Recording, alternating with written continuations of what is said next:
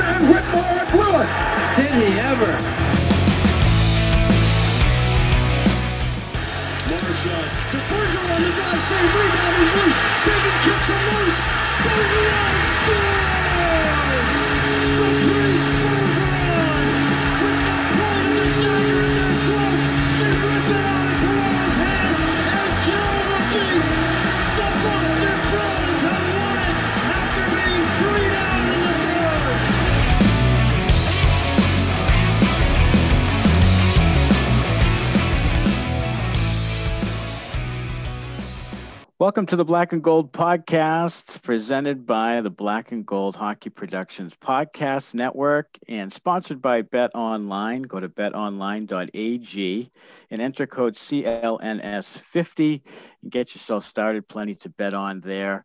I am uh, Matt Barry, your host, and I am joined every week by Heather Ingerson. Hello, Heather. Hello, Matt. And hello, uh, Mark Allred, who's with us again this week. Well, a little hungover, but I'm here. Um, we're gonna be talking some hockey. I had a good time on the uh, on the live stream with with Nick from the Dump and Change Hockey Podcast. So Excellent. day drinking is always a killer sometimes, but Absolutely. glad to be back. Absolutely. Uh, episode this is episode 212, and today is January the 17th, 2021. And there are two Bruins games in the books, and we'll talk about that and how the new roster is shaping up and all sorts of great things on the agenda today. But first, Mark will have some words about Bet Online. Yes, uh, are we ready for some football? College football heads into bowl season, and there are some big matchups this weekend. NFL regular season is finishing up with the playoff picture becoming clearer. There is only one place that you has you covered, and one place we trust. That's betonline.ag. Sign up today for a free account at betonline.ag and use that promo code CLNS50 for your 50% welcome bonus. Lots of hockey coming up. We got like 158 days straight of hockey. So it's this is a great website to go to to lay some skin on the action. Uh, don't sit on the sidelines anymore. Get in on the action. Don't forget to use that promo code CLNS50 to receive a 50% welcome bonus with your first deposit. BetOnline.ag, your online wagering experts. And I put some money on uh, the Pittsburgh Penguins today, so hopefully that comes through because I did the bet online and got 30 bucks free. So go ahead and, and do that for sure. I, it's actually fun to do every day. It gives you some a reason to watch other games. Besi- besides yesterday's, besides yesterday's Bruins game, I was doing really good to start this year. So Yeah, absolutely. Money, Yeah, money, me money. Too. me too. I would also like to say because my thing um after today we're gonna know what the championship games uh for football are. Make sure you get your futures in there and for the Super Bowl because there's still time.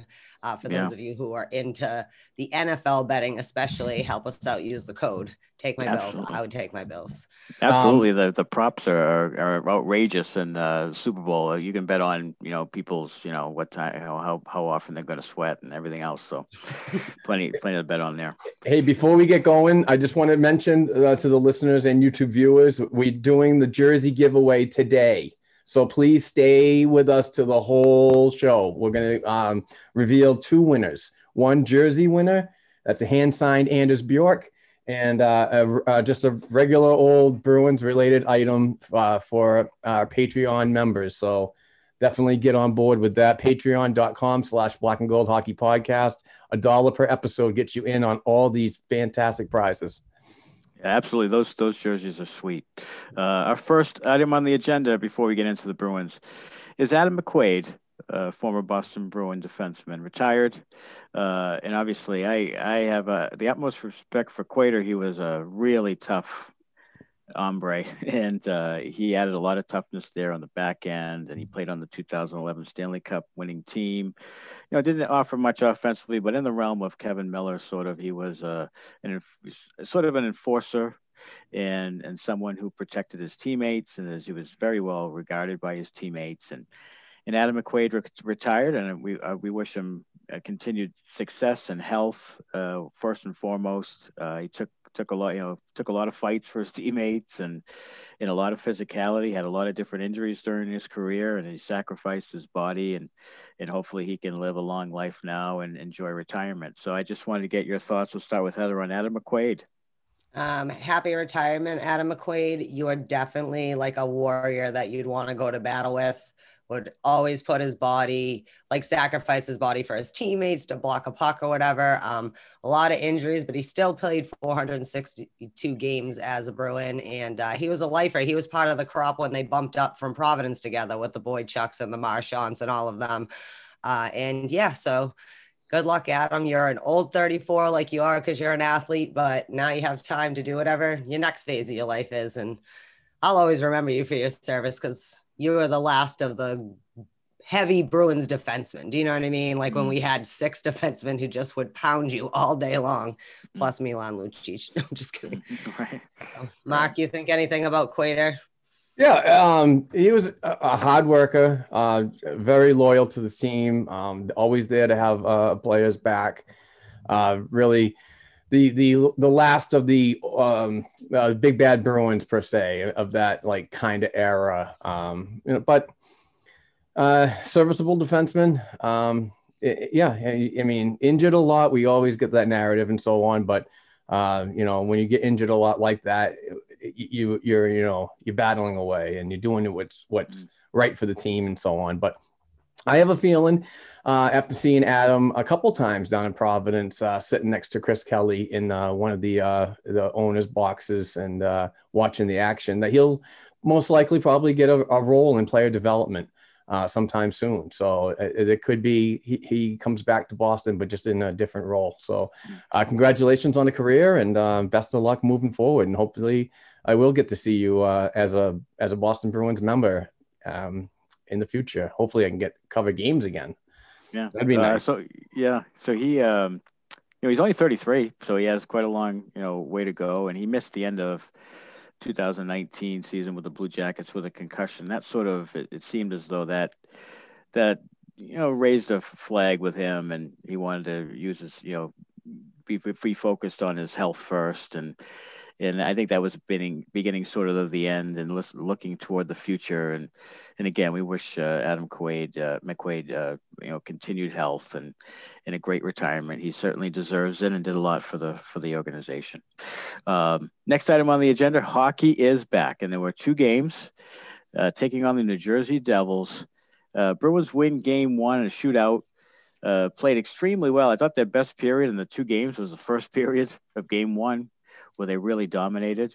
And then in game two, uh, they lose late, late in overtime with less than two seconds to go, um, two to one. So, you know, again, you know, I thought the first game was okay. I thought it was great in the beginning and then teetered off, but they were able to pull it out in the shootout.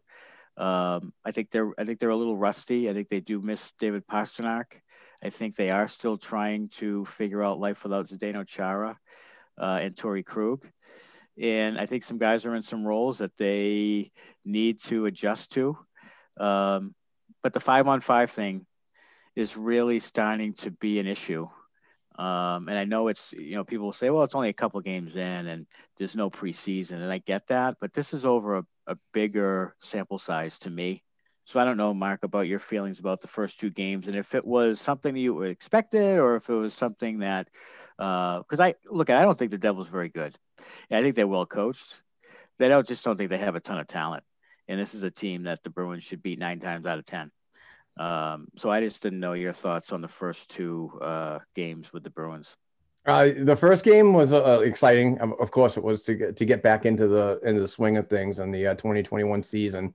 Um, it's still a work in progress. So, you know, like you said, there was no preseason, uh, uh, minimal training camp, so there's a lot of rust to be shaken off here. Chemistry still has to be made, but th- these are these are games that I thought that they they could definitely win. Uh, New Jersey is just that north and south kind of uh, team that can really skate. They're young um, and uh, they they they'll go in those areas to to create um, space and opportunities, and that's what they did. They really forced the Bruins um, to play up the middle and not along the boards. And uh, you know this, uh, it, it, I hope hopefully it gets better. Like I said, the chemistry thing, um, you know, is going to be an issue with Craig Smith coming in and and some of these new uh, younger youthful members on this Boston Bruins team. So like I, am just going to give it a little more time. But you, these are, I mean, you, you, look at the standings right now in this new this new division. You know, Washington and Philadelphia are just they're they're ahead. They're they're up. So you don't want to be uh, behind, and and you got to figure it out quickly because if you can't figure this out, the five on five issue, like Matt, like what you said, and uh, secondary scoring and and more shots on net uh, you're going to be 10 steps behind uh, a lot of these teams in this in this division. So it's best to get it off, get off on the right foot, and um, and you know, in a 56 game season, you never know what's going to happen. So. Heather, what were your impressions of the Bruins coming in? I know it was to me it was a little disappointing, but I just didn't know you know what your thoughts were. Yeah, I mean, I totally expect rust, and we're working it out. It's a new team, you know. We'll discuss later, maybe a little more of like generally what we saw and what we thought. But first game, okay, can't freaking believe it. We scored two power play goals. Only we were only two for five on the power play, and we were oh for 0 for 2 on the power play yesterday, I think. And that's concerning because where we suck on five on five scoring, and maybe that'll work itself out. It's early and kind of we'll let it pastas out. I mean, there's a lot of factors. But um, Although apparently now Torey Krug's making the uh, Blues lose eight to nothing. I saw a lot of that. It's his fault. Yeah, it's his fault they lost eight to nothing. Check your goaltending guy. But uh, the defense, I'm a little concerned because the two best defensive players over the last two days. Now, Brandon Carlo, I have to say, is kind of Brandon Carlo. He's even Steven. He's always just doing his thing. But Zboril and Charlie McAvoy are the only two that look to me like I'm gonna. I feel a little better about the defense because we lost two big holes. You know what I mean? Now, that being said, it is very early, but it's concerning to me if we're playing like this versus Jersey, like more to the point, like Mark said, you got to get up and go. You can't get behind because it's not a, lot, you know what I mean? In that sense, I'm concerned next Wednesday for the season opener versus Philly because they're already playing like mid-season form, you know. So, I mean, but it's still early. I don't think it's like a freak out time. But if you can't handle Jersey a little more solidly, you know, but the goaltenders have looked good. They have. I mean, Rask, Rask, uh, you know, that was a concern is where's Rask's head at? And, but, you know, right before the season started, he said some of the right things. He said, you know, that he was ready to go. He wanted to be a Bruin and it seemed as though he was in a good space and, and he's shown it because he's, you know, he, he was very good in game one. He, he was the reason why they won, I thought in the end, because the Devils were really coming and he kept them out of the net and, uh, and then in the shootout as well. And, and it allowed for the Bruins to get the shootout win. And I thought Halak was good. I mean, I, and, and that's a that should be a strength because they're two veteran goalies, and Halak has shown that he can step in and if need be. And I, I think that should be a very secure position, largely dependent on Rask and where he's where he's at, you know, mentally and physically. Um, so I think that that's fine. I, I was a little disappointed in, in Matt Grzelcyk. Uh, and I think maybe it's just maybe it's some rust, and maybe it's just increased. You know, one of the things I was really worried about was when you give a guy increased playing time, sometimes he's good in his role, and then when you increase it, you expose them a little bit more, and it's not. You know, it's not as easy as saying, "Well, he's great playing 18 minutes. Let's just play him 24," because there that creates a different. You know, it's it's just different and and it's it's an increased role and it's he's playing power play minutes now and you know it puts a lot on a guy like Matt Grzelcyk. Maybe you know he was good in that third pair role, and now he's he's going to be exposed at times playing more. Uh, so that was my concern coming in, and it showed a little bit. I hope it's just some rust, and he'll he'll get because I think he's a steady player and I think he's a smart player and I think he's a skilled player. So hopefully that comes about. I thought Jakub Zboril was pretty good, and I'll even make the prediction. I think you'll see Zboril and McAvoy as the top pair if it continues, because right now they don't really have other options. I thought Jeremy Lauzon wasn't very good at times. Um, I worry about his. I think Zboril's a better skater. You know, that's that's the simple answer. Is that I, I worry about Lauzon's skating ability a bit and and uh, playing with McAvoy.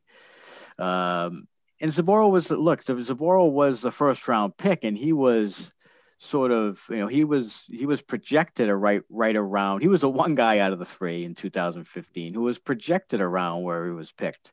So there's a there's a reason and i think he's showing that reason is that he has you know he has ability and and i thought he was pretty good. And uh, like you said heather i thought Zboril and mcavoy i mean mcavoy needs to stop taking penalties and yeah. stuff and, but i think that mcavoy is is really good and and i'm not concerned about him um, and I thought Kevan Miller, Kevan Miller's good. You know, I just hope that he stays healthy. But they really do need another veteran defenseman who's not Keith Yandle, and uh, you know, someone who really gives them something more that they need rather than another guy who's not very good in his end. Um, so I, the defense is a is a question mark. The the I really, the forwards just I scratch my head. Like they have talented forwards and they should be better five on five. And I don't understand what the issue is. I know Pastrnak's not there. Um, I thought Jack Studnicka looked like he was a little bit over his head, so they took him out in game two, which is you know understandable. Um, putting a lot on him right away after no preseason. Uh, and they they found that out playing 11 minutes and, and benching him for quite quite a bit of that first game and then scratching him. Um, so I, you know, I hope that they, things turn around, but I, um, and I think that they'll get their mojo going. But these two, these, you know, Islanders and Flyers, Flyers, like you said, they can score goals and they can play and they can, they can move and transition and they can skate and they, they have talented offensive players. And this will be a real test for that defense 100% because the Devils I just keep going back to the fact they just aren't that good. They just aren't that good. and um, but again, hopefully it's just the first couple of games. But I, um, I don't know. I, I the forwards. I'm, I'm scratching my head on what needs to be done. And Bruce Cassidy said we need to shoot the puck more, but I don't know if it's that simple. So I don't know if um, I don't know. I just um, you know. I think they need to pass the puck less is the problem. If they yeah. pass the puck less, they'll have no other choice than to shoot the puck. Right. You know. I think Mark, some of them are so creative and gifted that they feel like they have to make the perfect play or the great pass to score. And yeah. it's sometimes you just make it keep it simple, stupid, you know. Yeah, all the good goals are scored on messy shit. You know what I mean? Right. I mean, it's greasy. Uh, don't get enough greasy goals. Yeah. Just before I, because I can tell, Mark, I was gonna see about how you felt, how you thought the young kids were doing, but I did want to comment that I do think Zboril would be better on the top line. And it might not even be just Jeremy Lauzon. I know they're all figuring out, especially the young kids. But maybe if like this is, goes back to what we always talk about, don't overwhelm them either. Like if it's maybe just a little too much for him up there, there's nothing wrong with maybe switching him out with Zboril for a couple games and see how that works. Because it could also just be it's the first two games of your real professional career because it's looking like you're on, you know, the real team probably so maybe not solidified, but definitely in the situation we're in with how the team's constructed. And uh, that's all I was going to say about that. I feel like Zboril looks of all the young kids, not that they looked horrible. Besides, you know, you're young and these are your first couple real games here going, and everyone's it's a little sloppy. I do think though Zboril is one of the ones that looks most comfortable in like just um maybe psycho like a, uh, I guess just uh confidence wise or whatever. I'm sorry to say whatever, but um in their brain like it's not that big of a deal. Like this is the big moment, but like just relax and do what I can do. We're not in camp anymore. I'm ready to go. Where some other kids are kind of like, whoa, this is what it's like when you're not having inter squad games. You know, it'll work itself out though. Mark, what? Do you just what do you think about the young? Oh? I'm sorry. very happy when Trent Frederick. I wasn't like starting a fight. I was legit like, oh God, Trent Frederick's going in. Mark is yeah, like, I was so happy, and thank you all for the for the positive words. Uh, you love me. You really love me. Um, no, it's it's uh it's gonna be a transition. You know, it's it, these guys just got to get get it together. Um, the younger defense, um, you know Uh, trying to put words and I can't do it. Um, the defense looked okay. Neat, a, a huge work in progress. Um, Grizzly getting a lot of time, over five minutes on the power play, and Mac only a minute and thirty something was uh, a, a bit surprising. But I, I think that's Bruce Cassidy just trying to feel things out. So um, yeah, that's what. yeah, I, I, I yeah, I, I yeah, I I like Zboril because I like you said, Heather. I think he just shows that he can. I mean, he's got some real skill and he can really play. And he was a plus twenty last year at AHL. Like he he was he had an excellent year. Um, so I think that there's real possibility and potential there to be a really good. Now, is he a top pair defenseman? I don't know. Maybe, maybe he's a second pair defenseman. And right now, he may be again. People might be, be playing out of place and because they they're a little thin there, and guys are playing maybe a step above where they should be. That's very true. That could be very true. I Trent Frederick, it showed me exactly what I thought when I envisioned it was that I really wanted to see a Frederick Wagner Kuraly line. And that first line in the first game, that fourth line in the first game was excellent. I mean, they were grinding and hitting and heavy and, and feisty and really hard to play against. And you could see over the course of the game that the defensemen wanted no part of them. When the puck went in the corner and went behind the red line, they they were letting them have it. And that's kind of what you want from that group. And I, I like that group a lot. And I really I think you'll see more now from Anders Bjork because I think they'll put him on the top line a little bit more and they'll put him in the top six and they'll really see what they have with him because they kind of have to. I mean, they don't with Pastrnak not there and he should be back soon, but you know, Ondrej Kase gets hurt. Uh, so that that there's still uh, I just don't I think Ondrej Kase is a waste of time. I, I really do. And I, I don't want to be that way, but I just think there's a big sample size here and he just doesn't score goals. He has hands of stone. And he, yeah, puck possession is great, but if you have the puck for a minute and then do nothing with it, it really doesn't. That, those analytics can be skewed at times. Okay, great, we had the puck for a minute, but we can't even get a shot on net or, or score a goal.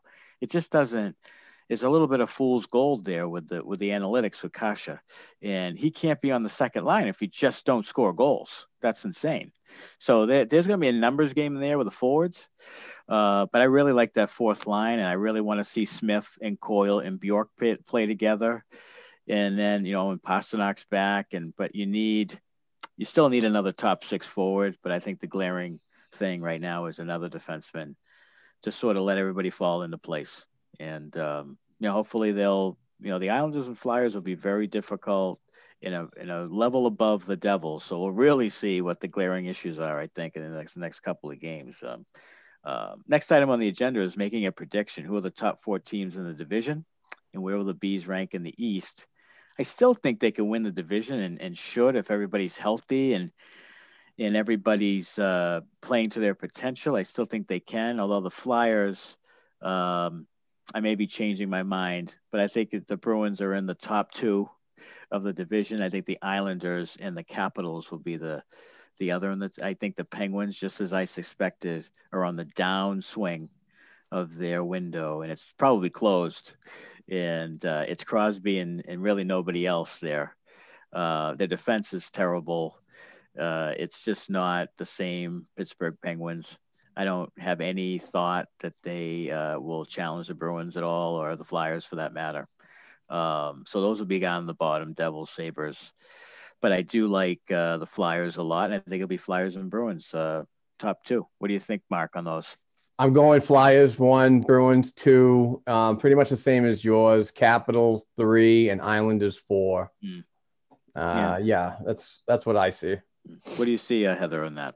I actually have us third because I am concerned that, um, like mm-hmm. Washington is not the Washington they used to be, but they still can put the puck in the net where we're still struggling five on five. And with this kind of defense settling, you know what I mean? Like right. figuring it out again in a, in the next few weeks, it's like we're going to kind of know who's floating to the top and you know not because it's short order. And it's getting already really testy between the, the teams. So it's going to get physical the longer we go into this play the same teams over and over again which is fun yeah. and a little old school like we like. Uh, but i have philadelphia because i think they're they're becoming the Philly we thought they were going to start shaping up last year, and they started getting it together later in the season and uh, showed pretty well for themselves in there. But uh, and Islanders fourth. I, again, Mm. I think they're boring. I think they're very talented, but they're kind of boring. I'd rather watch a Flyers game. I just they're quick Mm. moving and whatever. But Right.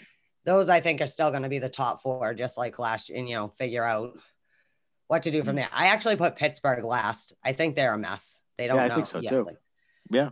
They're. And people were saying coming into the season, well, you know, Pittsburgh and Washington, boy, a really tough division. And I really think it's a two team division with the Islanders sort of almost there, but I don't really, I, I'm not really 100% on board with them. Like you said, kind of, kind of boring, not a lot of star power.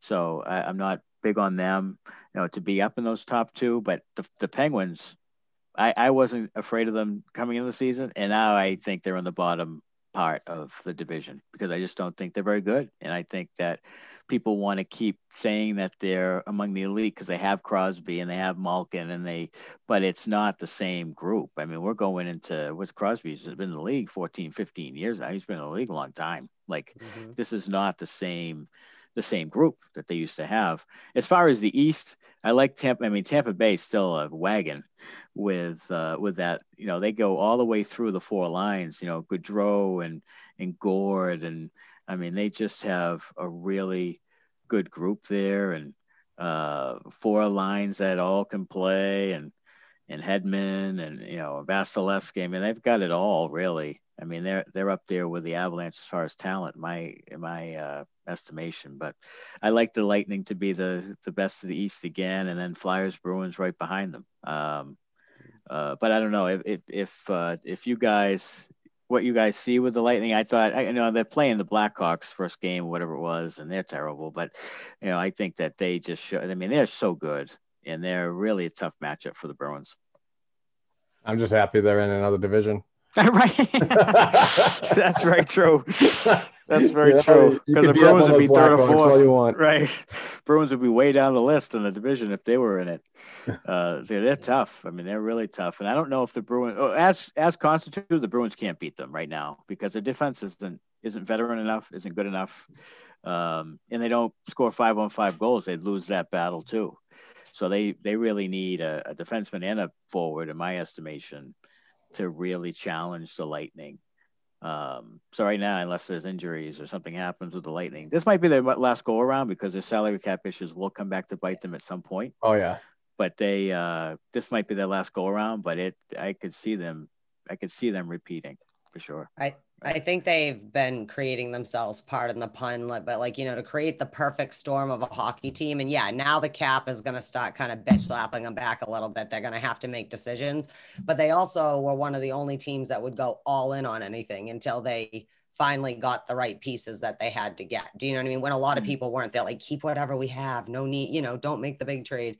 They did, and they assembled themselves. I think that they're very poised to just repeat for the cup. I think very few teams are even in their caliber. Like you said, Colorado, there's a few. Then you have the Bruins who are technically in their peer group, but not currently constructed. Like last year's Bruins might have been in their peer group in the season before, but this year's Bruins is going to be like maybe looking up and but that could be good though too because the Bruins have been so good for so long maybe part of what helps them figure out at least to get through this season and be the best Bruins team they can be is needing that challenge Yeah. instead of always being chased like get Sure. back in the chase Yeah. gives you something to uh shoot for you know what i mean but Right. yeah the Yeah. No, lightning I- i think yeah. is the best team Yeah, that's a good point because I think it's it's the Bruins need to be hit in the face with we're not good enough. I think I think they're still in that where we're towing the line and where we're trying to get the best out of our nucleus that's been there, our veteran group. We don't want to let them down. We don't want to show them that we really have to rebuild. And they're getting into that between thing that always is a killer. Like it always kills your franchise because you then you are just very good, but not good enough. And it you either have to rebuild and really take a real hard look. Yeah, you let Krug go and you let Chara go, but did you really take a hard look? Did you did you move Krejci? Did you? I mean, did you really make good hockey trades that would that would lead you into the next five six years? No, you didn't. So are you still are you still hanging on to that thought of, oh, we'll catch lightning in a bottle, so to speak?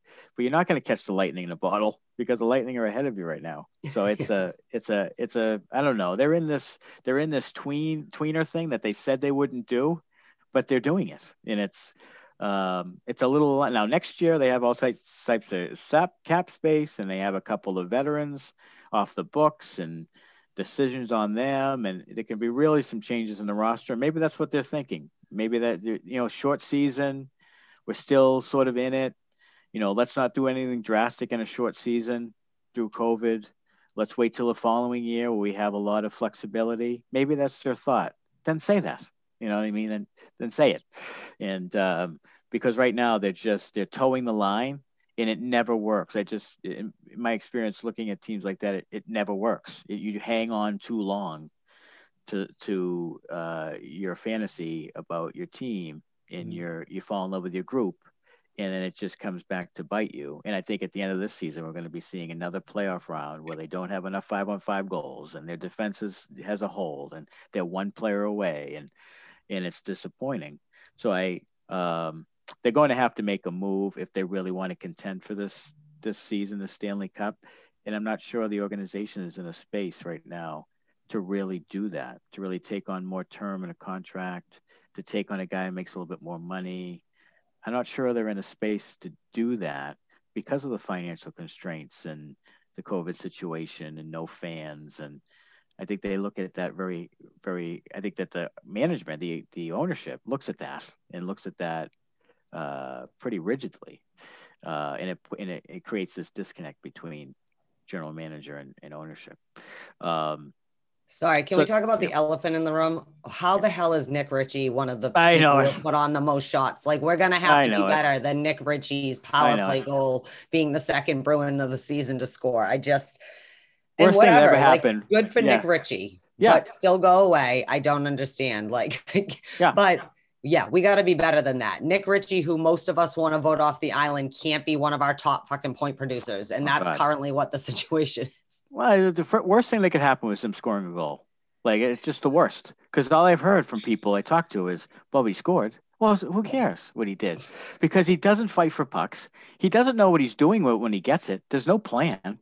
Like it's just he's just he's not the player that they thought he was. He doesn't want to get heavy and physical and because he he has all the looks of it, but he just doesn't do it. And he he literally let guys get pucks and didn't make the extra effort to get them. And then he scores a goal. Like, oh my God. He had he should have had a hat trick in the first game. If he lifted the puck twice, he scores three goals. Like he had one right at the right at the crease lifts it over his pad, it's a goal. In the slot, puts it in the air, it's a goal. Like for God's sakes, like it, the guy stinks. So just move on from him. He doesn't make any money either. Just move on from him. Just, just you've got forward depth there that you can get something else out of some kid.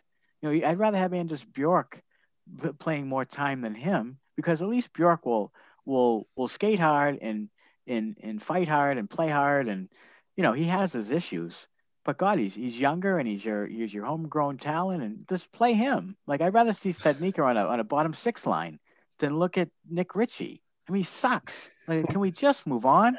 Like it's just, like and then we put him on the PP one power play one unit yesterday. Uh, I almost I, lost my mind. I had a I had a heart attack. I was like, oh oh oh my god, that Ritchie? I couldn't believe it how is Grizz going to work this out if he's got this is what's happening right now, you know, or whoever ends up being the D on that thing. But I'm like, this is what we have. We're only missing Pastrnak. Yeah, mean, really. Can't I mean, Bruce Cassidy. Uh, he's a he's a. I think he's a good coach. He's a smart guy. He understands hockey. I don't know what the rationale is. Do you really? Is it really that simple that you say, well, he scored yesterday, so maybe we'll put him out there in the power play? I do. I mean, my God. I mean, is that simple? Like the guy, when he gets the puck, he has no idea what to do with it. Like it's just, it's insane. And you're putting him on the power play unit when you need to score power play goals, as you said earlier, Heather. They don't score five on five. Special teams are so important to this team. It's even more important than it should be because they don't score five on five. They can't allow power play uh, power play goals, and they need to get them. So they put Ritchie out there.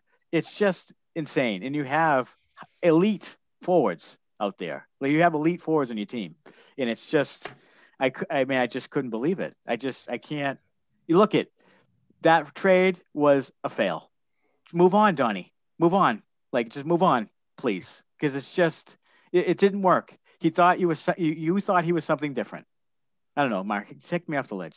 Jesus. Yeah, I, I don't get it either, but I'm I'm I'm very uh, happy that it's only one year remaining. So I don't think that he Yeah, should know. be, he should be true. back.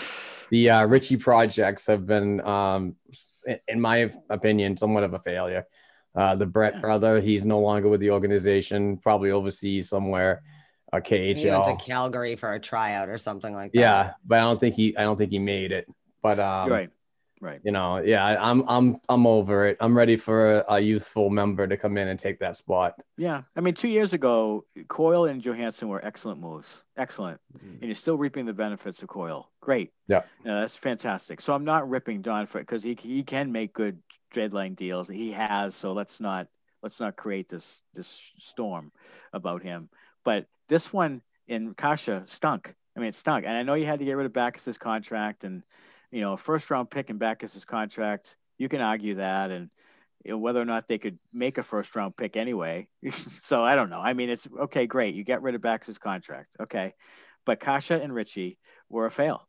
I mean, they they were a fail, and it's just it's okay. So you so you failed.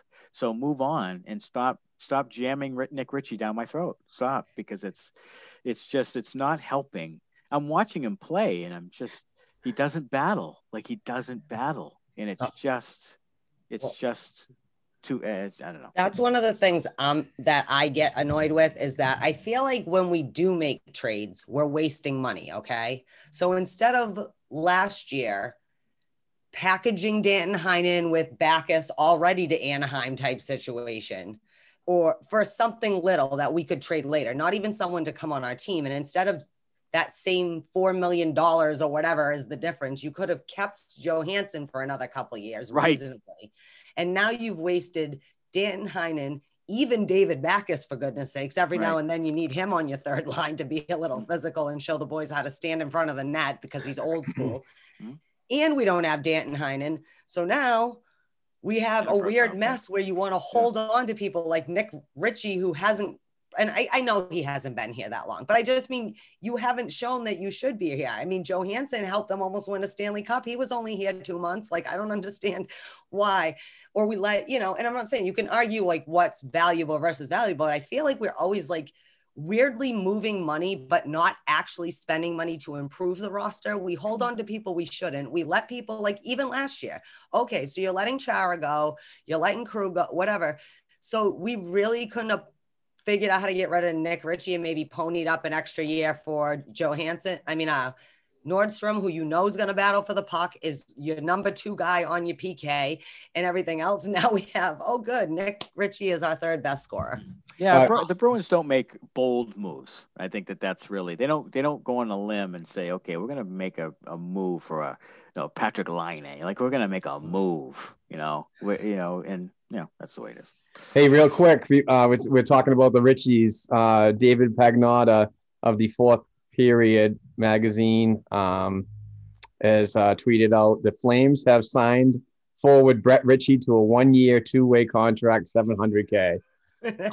Wow, How Is weird there- is that? Is there, is there a clause Breaking- where he takes his brother with him? That's what Joe Breaking Shinowski news. says under uh, under it. It says maybe they will take Nick too. Right, right, yeah, right, right. Round it up to a million and take Nick with you. Yeah, no Yeah. I feel bad That's wishing great. that upon them, though. Don't Yeah, feel geez, kind Brett of bad. Brett Ritchie scored the first goal of the season last year. Yeah, against Dallas, his old Yeah, he- team. and everybody said, "Oh, geez, Brett Ritchie, what a great get!" And now he's with the Flames. Well, Oh, that's man. that's great. Um, that's that's just great. Uh, all right, so now for next item on the agenda, looking at this roster, first impressions of the new look Bruins, and we touched on some of it. Uh, how do we like the roster? Um, and I'll just say that I think they need a top six forward. Uh, now, if that's Pastrnak and things fall into place, I still think you need one because I'd like to keep Smith on the third line, and you need a top pair defenseman. Um, I, I really think you do. Now, could Zboril be it next year? Maybe. You know, maybe. I mean, he's a first round pick. Maybe he develops into a really good top pair defenseman. Great. But I think right now he's he's not. But I think he's your best option, and that's a little scary. So I think those are the two things you really need this year if you're really going to uh, contend with the Lightning. Uh, Heather, what do you think? Um, I think overall we kind of knew this is what it was going to be. You know, we're we yeah. live in reality. We have hopes and dreams as fans, but we also live in reality and we understand the situation as it is. This is kind of what we thought would happen. Hmm. Um, I do think Zboril, just because maybe he's a little more comfortable, should try out a few games on that top line, even just to give Lauzon it, because that's a lot. You're playing up with McAvoy. McAvoy's played 27 and 25 minutes respectively. The first game, the only reason it was 25 is because he spent five or six minutes in the box at some point in the game, you know. Um, I am concerned about the as much as we don't know what the hell with Ondrej Kase, now if he's injured, that creates even a bigger kind of F show about what to do with the top six forwards, right? Like, do you put maybe Studnicka, maybe you leave Bjork, Bjork up with Marchand and Bergeron because he has good experience playing with them. He's filled in there before you put what maybe Studnicka on the second line and see if he works out. But who knows? Maybe that maybe Krejci could, you know, I don't know, especially with those kids who don't have a set position. Like I prefer Anders Bjork is either on the top line or he's on that third line. And it does annoy the shit out of me. They don't have him on. I know the other day he had to play up, but like make up your mind because those are where he is the most comfortable. And we are a team of a bunch of like 24 year olds right now trying to work it out. So I think they'll be all right. I, I, the goaltending, uh, what I'm worried about is the stress that will start becoming on the goaltending if defense doesn't shore up because it's still not till April we even have a trade deadline option necessarily, you know, to go out and really make a trade if we need to for defense. Uh, I guess just hoping a prayer on it at this point. Like, uh, maybe they'll work it out. But I'm a, I'm afraid if they don't get it together, like Grizzly he's one of our best defensemen. So to have him look so poorly yesterday in the game, especially overall, the stresses will continue to wear on the goalies if the defense doesn't get strong. That's a big concern for me at this point. Like we do have a lot of talented forwards if they would just goddamn shoot the puck, but they don't. But uh, defense is a concern to me. And again, that might work itself out. We knew this is what it was going to be like, but that's really it. Mark, any big concerns or things that you really no, I'm I'm with you guys. Defense has got to uh, create a little bit more chemistry, get better, um, and uh, if if need be, you you got to make two trades. I'm with Matt on the whole addition of a of a veteran defenseman that's good, and a a winger that snipes and can get sc- goal scoring, like you said, more shots on net, Heather. Um, so yeah, I'm totally on board with that, but I'm not ready to hit the panic button yet on this roster there's there's a little bit of time to get that chemistry together um, and but it's also you don't want to get so far in the hole too. So right. it's just it's a, it's going to be a weird season a new new um new division and everything. We're going to see teams that we have seen before but not in this type of style not for this many games uh, so it's going to be interesting. So you know put the safety uh, net on and and uh, uh, seatbelt or whatever you want to call it, and, and and enjoy the ride because it's it's going to be an up and down roller coaster as it looks right now, and hopefully that changes. We get a little more involved, uh, shake the rust off, you know, and uh, I I, I think we'll be all right. But you know, they get three out of four points. So I mean, if you get three out of four points every two games, you're going to be fine at the end of the year. I mean, they so, and it's sort of fortunate that they played New Jersey uh, in this because I think that they play the Flyers. They're probably 0 2 right now. So that's, uh, but I think, you know, getting three out of four points is what you kind of, you know, you wanted to get four, but you got three and fine. But now I think it's it's important in these next couple of games here. We're gonna have to take a look and see. I mean, you're going to see what what the roster really looks like against higher end talent. Um, Flyers game scares me. Typically, I have a good feeling when the Bruins have played the Flyers in the last 10, 15 years, but I don't right now uh, because I think offensively they uh, play very well have four good lines and and they put the puck on net and they crashed the net and they you know they looked they made the Penguins look terrible uh, in those first two games. So uh, you know the defense is you know Matt Grzelczyk I think will come around. I think he's a good player, so I don't think I'm that concerned about him.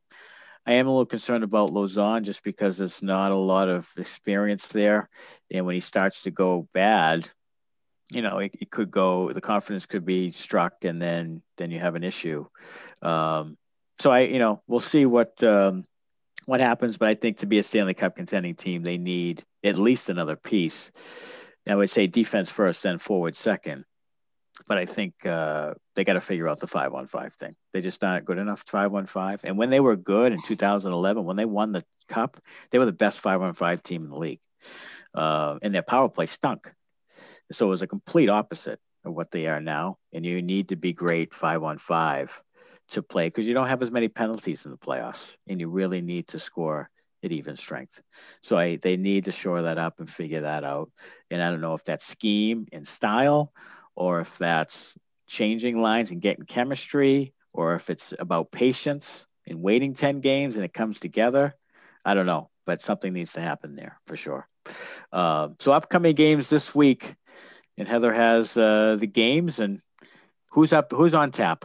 Okay, so tomorrow, so in case of when you're listening to this, Monday, January 18th, we are playing the Islanders at a weird start time, 5 p.m. I'm not sure why we're in the same uh, time zone and it's only an hour drive from New Jersey. Maybe they have to quarantine for X amount of hours or something like that. I yeah, maybe no the, the testing, maybe the testing takes time. Maybe. Yeah. Yeah. I'm not quite sure, but um, anyways, last year when we played the Islanders, we lost twice. I mean, we lost in a shootout to them. I'm sorry, three to two, and we beat them in OT three to two, and then we beat their asses on the third round three to nothing. Uh, that's when they were going through their kind of rough patch there before they got it together near the end of the season. Uh, and currently, the Islanders are one and one. They got their butts handed to them by the Rangers yesterday, but they handed the Rangers their asses on Monday. So then we roll in back home. Home opener Thursday, January 21st. Mark your calendars. We are playing the Flyers, who are looking like the team to beat in this division, at least through the first few games. And we're also playing them Saturday, the 23rd. So write it down, both seven o'clock start times. Uh, last year, we lost to them twice in the shootout, but we were losing to everyone in the shootout, but not now. The streak's broken. Brad Marchand redeemed himself Yeah. the other day. Yeah. And we beat them the last game, the last game we played, or the Flyers played last year on the Mar- March 10th. And a couple days later, it was all shut down. So, uh, but we beat them to nothing, and that beat their they had a nine game win streak, I believe, or something going at that time. So they're probably out for a little revenge on that, you know, and know their worth. But uh, yeah, currently they killed the Pittsburgh Penguins. They've scored 11 goals to their five. I mean, just like you said, not the Penguins of old, but Philly is, they're good. So those are our opponents coming up Islanders and Flyers. Boys, any thoughts on these teams? Besides, we clearly are very scared of Philly a little. Just kidding. Yeah, uh, you gotta you gotta show up. You gotta show up, and especially in front of your non-fans, because nobody's gonna be in the building. Right. Um, no, you you just really let's set the tone here. Let's get right after it on Monday against the Islanders. Uh, let's see a new team, new expectations of more shots on net, uh, better net front presence. Um, you know, we just just do the small things that get that make you good, and uh, I think we'll be all right. But um, you just gotta you gotta get this these two New Jersey games out of your head because those were definitely winnable games in 60 minutes, and it just 1.7 remaining is just that's tough. That's tough. Mm. Well, in the bright side, good thing they scored because they kept the shootout streak alive. So they could, Yeah. they probably wouldn't have won the shootout the second time. So, uh, so that was good. But the, um, yeah, I, the Islanders, you know, they should, they should, they should handle. But the Islanders have really improved. They're very well coached. I have a ton of respect for Barry Trotz. Um, and then the Flyers are, are really good. So this is a real indication here, I think, more of an indication against the Devils of what you have, particularly on the back end, particularly on defense. Uh, and I'd like to see some more chances, five on five, carrying the play like the first period against the Devils. I thought that was their best period, first period of game one. And I'd like to see more of that, carrying the play, getting in front of the net, creating some chances. And Cassidy said this after the playoffs last year.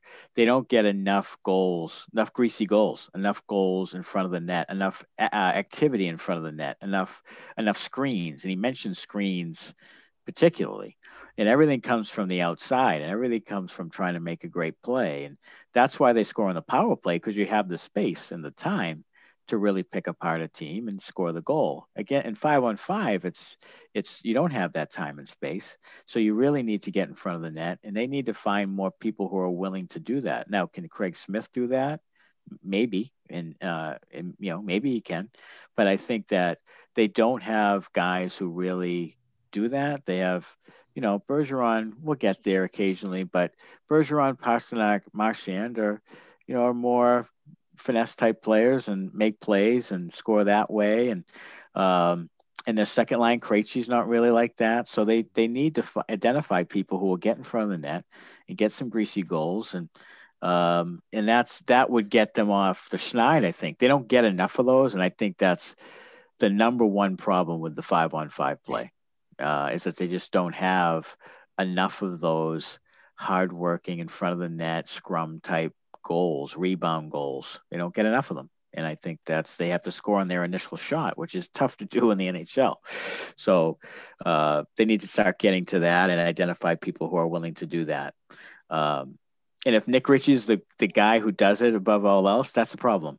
You know, that's a that's if, if he's playing because he he does that occasionally. That the last two goals he scored were the one where he was on his face uh, in front of the goalie against in the playoffs when he scored that goal in a scrum where he was literally laying on his stomach and scored the goal, and then the goal that he had the other day. So I, you know, I don't know. It's uh, they need to get more of that though, more traffic in front, more screens, more tips, and, and things of that nature. In, Well, in- that's where most battles. goals are scored is on the tip, Right, on the re- right. You know, Especially it's not, they're five. not Right. tick tick tock shoot. You know, like Right. I mean, thank God the people who do put the puck in the net, ex Mick Ritchie, you know what I'm talking about. The top line, Krejci, Right. sometimes DeBrusk and Coyle, um, mostly. Uh, they they have good shots, and that's the only thing that helps. And Right. again, that's something they also have to figure out because they're also used to having like not to break, but like Torey Krug kind of being an extra off, you know, forward that's always on the ice. And maybe Mm. Grizz will help with that, you know, as time goes on, or whoever's aboard. I don't really, you know, we'll see how that goes. But I, I do think that that's a problem. And I don't know why. And maybe that's because this goes back to Mark and everything. We've been talking about this for two years, right? And it's not necessarily, and everybody talks about it, it's not necessarily about being a bad, a tough fucking guy, right? Like it's good to be a tough guy, right? Like it was good that Wood and Miller had it out yesterday. Miller, I mean, Wood even said, I respected. I would do the same thing. Glad he honored the time old tradition of like, let's just get this shit done with and over with and we can play the game after. Right. Great. Young kids knowing the rules of the kind of some of the unwritten rules that we all agreed to or they agreed to or whatever as players.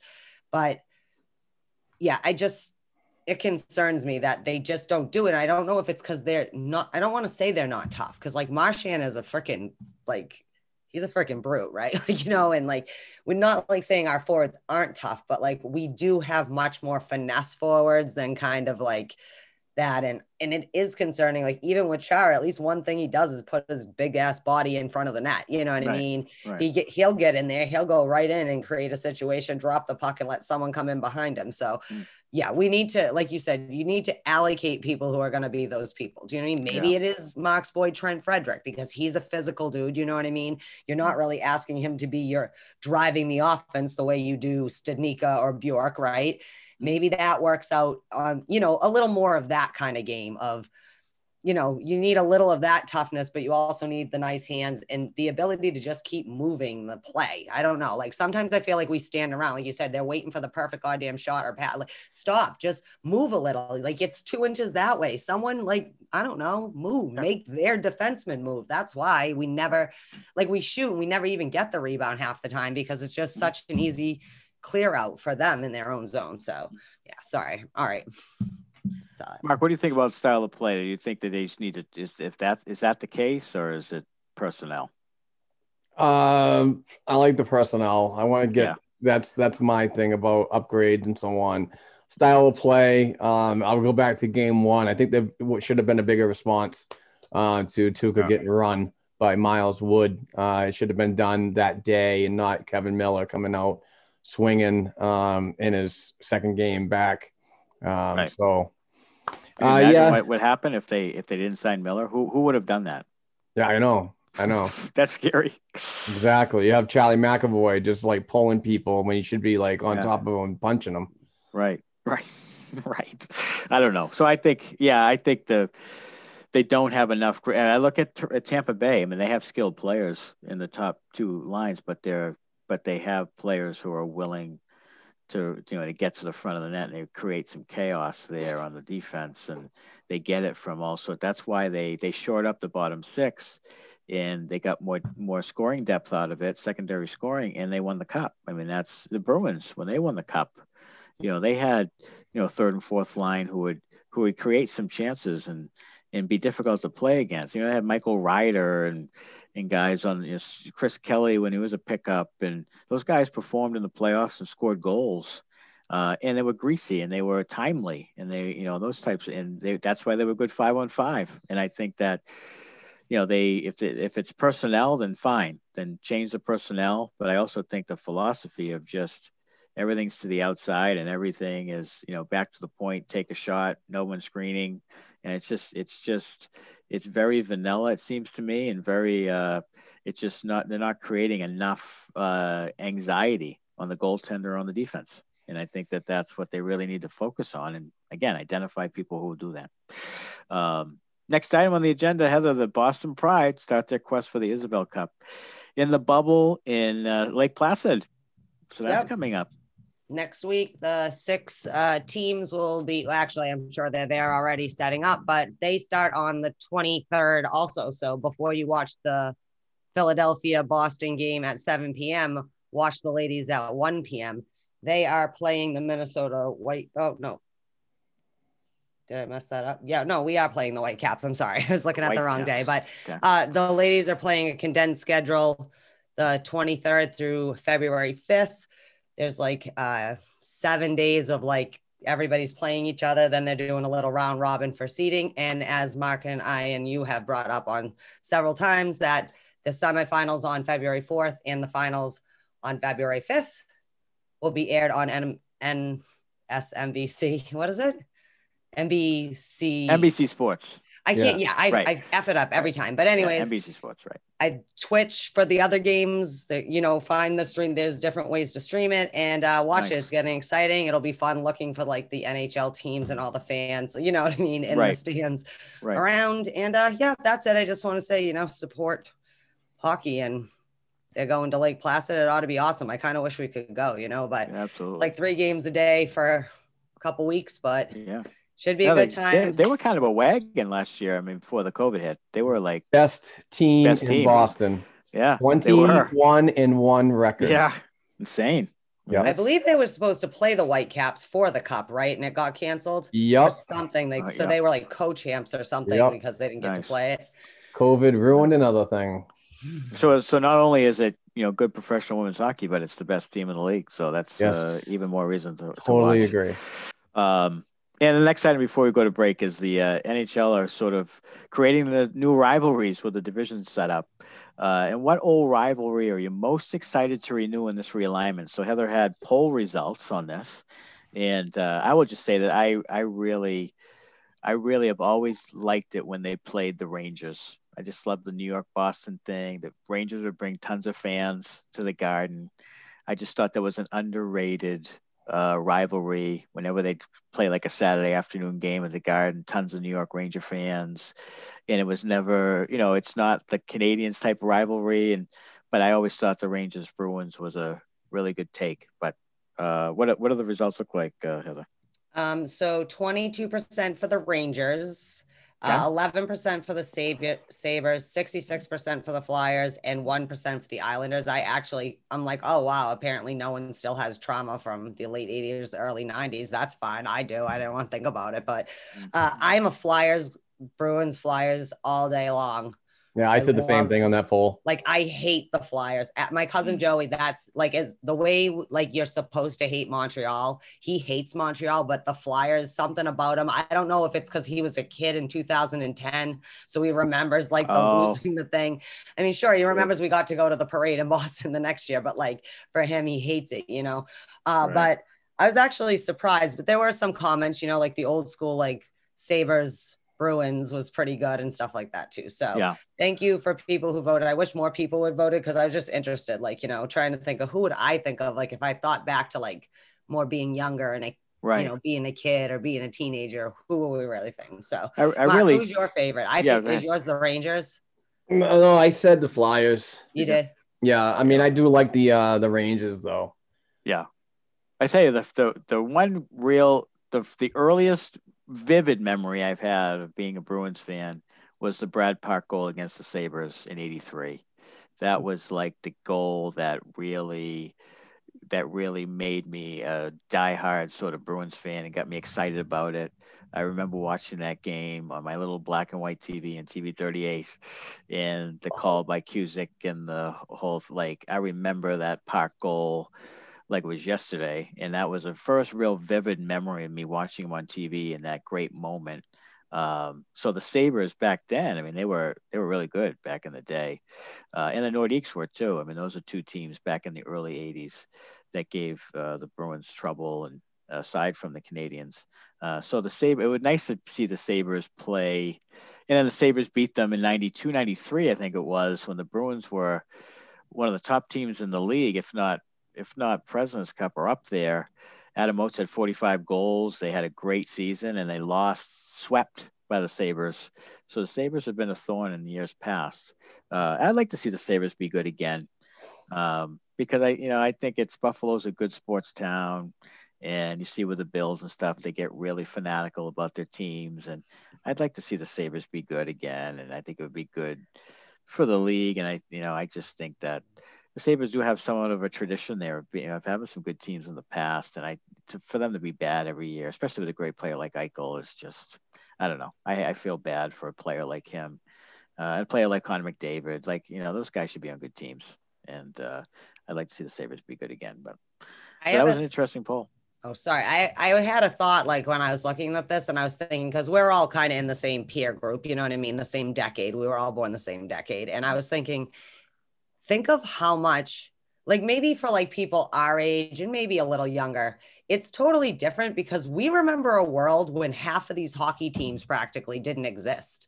There were like, we're going to have 32 teams next year, gentlemen. Like, when we were Yeah. kids, it was like the big expansion era was the 1960s. And we've Mhm. lived through the slow Bettman era, like slow but sure move this and that. And oh my God, it's funny to think about. Like, do they even like there are people who don't know who the Quebec Nordiques are that when they saw the reverse retro jerseys for Colorado because they weren't actually Avalanche fans, they just like Cale Makar or whoever. Right. What I don't get the color. They've been wearing the color scheme practically the whole time and honoring the thing. Right. Like that's just weird. I think we've been blessed. Like we've got to see it. And who knows what it'll be like in another 20 years or whatever. But like there Yeah. were only like 15 or 16 or whatever teams. Yeah. Yeah, it has, it has really grown. I, I some some of the places I don't. I mean, I don't think there should be a team in Carolina. Atlanta was a complete disaster with the Thrashers. Like there are some places where they really shouldn't have hockey there. No one really cares. Um, so they they do go outside. I think they pay too much attention of trying to, you know, because it's it was a regionalized sport and they're trying too much to make it more universal sport. And but there's just some areas that just don't care. And uh, so I think sometimes I get a little frustrated with, you know, going out to a, a place that really doesn't embrace hockey like like the, the other areas do. And I'd rather them go back to Quebec City and put another Quebec team in there or put another team in Hartford or, you know, places where there people play hockey, you know, and, and have a tradition of doing it in their family and such. But You know, the Uh, dream yeah, of it's great. playing for your hometown team. Look at the Bruins. Right. They hire everyone who went to school within 30 square miles. right, right, right. Uh, all right, so it's break time, Mark. Yes, it is break time. We're going to hear from Bruce Sullivan, and he is from Boston Sports and Music Memorabilia. This is the guy where I get all these hand signed jerseys for our giveaways, which we're going to mention later on at the end of the show. It's an Anders Bjork hand signed jersey with a JSA authentic. I can't say it. It, it comes it, it comes with a um a letter of authenticity. Yeah, yes, yes. I'm just a fumbling, bumbling words. Uh, But uh, we'll we'll hear from Bruce, and uh, we'll be right back after that.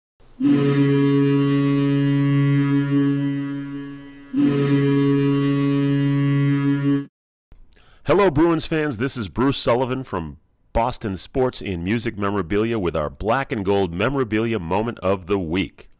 This week at Boston Sports and Music Memorabilia, we have a beautiful hand signed custom jersey from our new captain, Patrice Bergeron, dual authenticated by Sure Shot and containing the Bergeron hologram for just $299, as well as the Legacy Collection 22 by 26 autograph special edition photo display, dual signed by Phil Esposito and Patrice Bergeron, featuring custom framing and matting for just $179. For more information on the dozens of Bruins hand signed pieces, including those from our exclusive private signing with Bruins enforcer Terry O'Reilly next week, and for your chance to win free memorabilia each week, check us out at our Facebook page, Boston Sports and Music Memorabilia, or email me directly at Boston Sports and Music at gmail.com. And be sure to tune in each week right here to the Black and Gold Hockey Podcast. Let's go!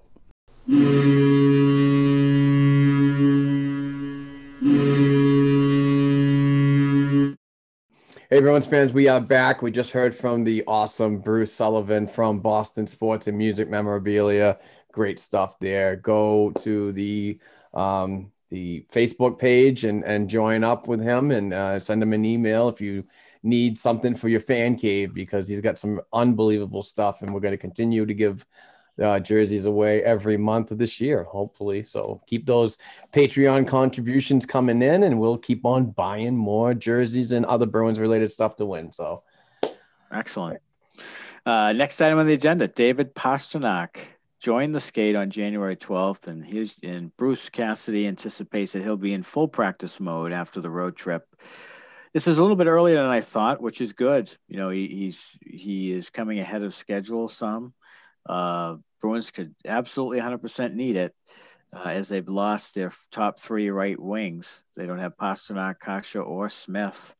Uh, so I saw we, we were just looking at Matt Porter's tweet about the practice lines, and Par Lindholm was out there sharing time with Jake DeBrusk on the first line. And I thought to myself, there's a guy we haven't even mentioned. And you know why? Because I haven't seen him for two games. Jake DeBrusk. He's a ghost out there again. And this is becoming a trend with him. And he said all the right things. Well, he's going to try to be a more consistent player and this, that, and the other thing. But that's a guy who should be getting in front of the net. But I digress. Uh, David Pastrnak coming back, much needed. Uh, so, Heather, your thoughts on pasta and it will it change enough of the five on five uh, problems they have? Um, uh, it's good to see pass pasta. I'm glad that he's going to be fully integrated, but no, because he's been there this whole time. We've always had five on five problems. I think it might help our power play, you know what I mean? And getting those opportunities. But in the end, I don't, that's just going to shift it back to we have the top line scoring and maybe Krejci and Coy, you know, whatever, making some things happen too. Um, so what I'm concerned about is just, you know, don't rush it. Like Mark always says, it's better to be 100% than to like, you have to come back. Like, no, in this shortened season, we need you. If it takes you till February 15th to get back, like, we need you to slow and steady it because we're going to need you for the push and in the playoffs and all of that. So, um, I mean, I'm happy to see him back. He is a little ahead of schedule, as I said, but who knows what that really means.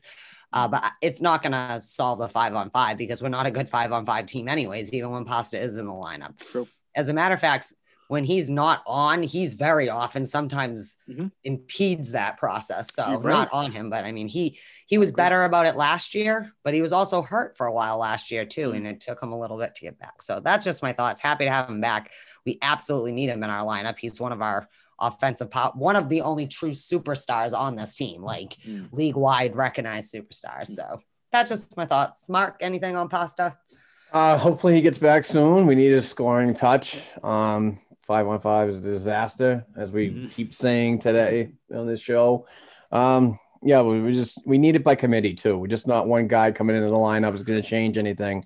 Uh, we got to all buy in on shots on net, um, and just get just got to do what you got to do because the the the schedule is not going to get any easier with teams that are um, on on top of this division right now. Mm. Uh, so that you know it'll be good to get get it going uh, tomorrow night against the Islanders, and uh, bring that game, hopefully a win, a big win uh, against the uh, Philadelphia Flyers later on that week. Mm. You know, I and I think Pastrnak. That was a good point by Heather. That he was injured, and you could really see that he had a, he just his lower body, he just didn't have the burst that he had. He was still scoring some goals here and there, but he really struggled. You could see uh, in his mobility last season, um, and it really hindered him.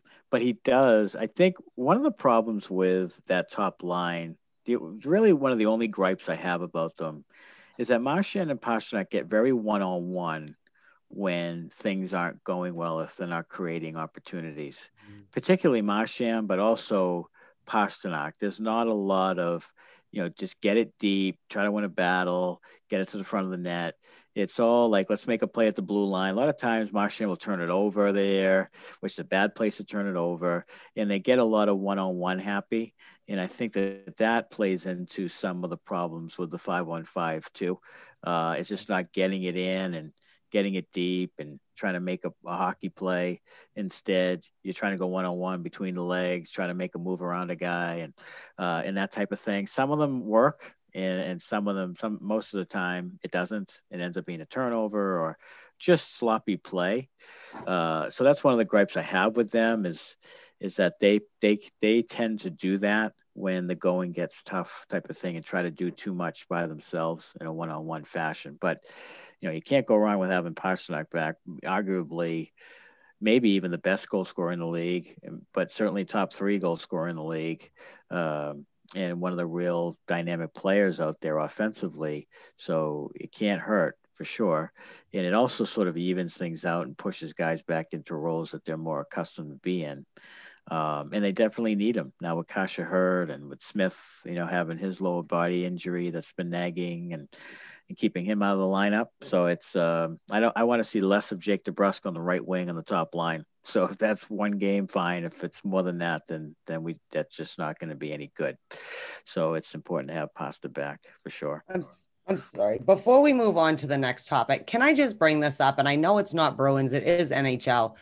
I am so goddamn irritated with the Florida Panthers and this whole Keith Yandle situation. this guy is like 20 games away from his thousandth game. And what the F else do you have that's better? I mean, I'm just saying, like, it's not as if he's impeding your defense, okay? Um, you don't end people's Iron Man streak, only to now they are actually going to play him for the first game. So why did for days and days this had to be a draw? Because I'm pissed, like in defense of Keith Yandle, kind of pissed. Like again, it's not like you're.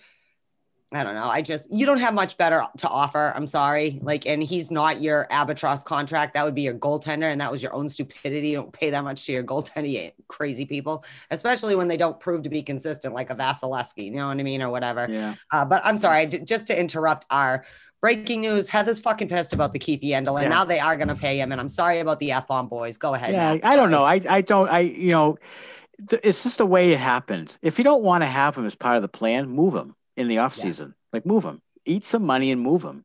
But to bring him in and then just scratch him is like a stance. Like you're not you're not good enough, so we're gonna scratch you like you're some 23 year old kid who doesn't have an Iron Man streak. Yeah. Like it's just it's it, the way they handle it. If you don't want him on the team, great, then move him. You're gonna have to eat some money. No one's taking that contract for a guy who's terrible in his own end mm. and 34 years old. So that's fine. But move him and don't don't put it mm-hmm. yourself or him in that situation. And I sort of agree with the way it's handled. I don't mind them moving on, and I certainly don't want him on the Bruins because he's mm-hmm. just another guy who sucks in his own end. Like I don't want that. I'd rather have a 23 year old struggle in his own end and with some potential than a 34 year old who makes five and a half million a year struggle in his own end. Like it's just, and I know he's a local guy. And five years ago, fine, five years ago, great.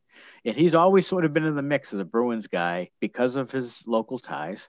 He's from Milton. You know, he's he's a local guy, wants to play in Boston, always sort of had an eye toward playing there. Great. But now he's past his prime and he's not what they need.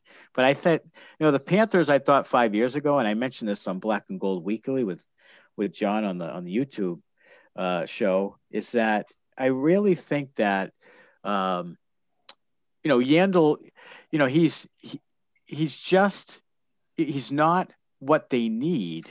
They need a steady. if they either need a steady defenseman who's good in his own end, almost like another Kevan Millerish type, or they need a top pair who can do both things well. So they don't really need Yandle uh, in at this time in his career or at this time of what they need as a team. So I, you know, when people were saying that, of course, everybody's been in on every guy that's come up available as the Bruins are linked to him, and none of them came. So, so this is just the 150th guy to be involved with the Bruins. But I just, I, I think they fumbled it. I thought the Panthers five years ago were really up and coming team with with Huberdeau, and they seemed to have some young talent. I thought, boy, this team might be a team to be reckoned with, and they've seemed to just fumbled it all. And this is another indication that they just aren't they aren't thinking they aren't forward thinkers. So, but I it was a good topic to come up with because I kind of have my thoughts on it too. Mark, do you have any thoughts on Yandle, or would you want him here, or is that someone?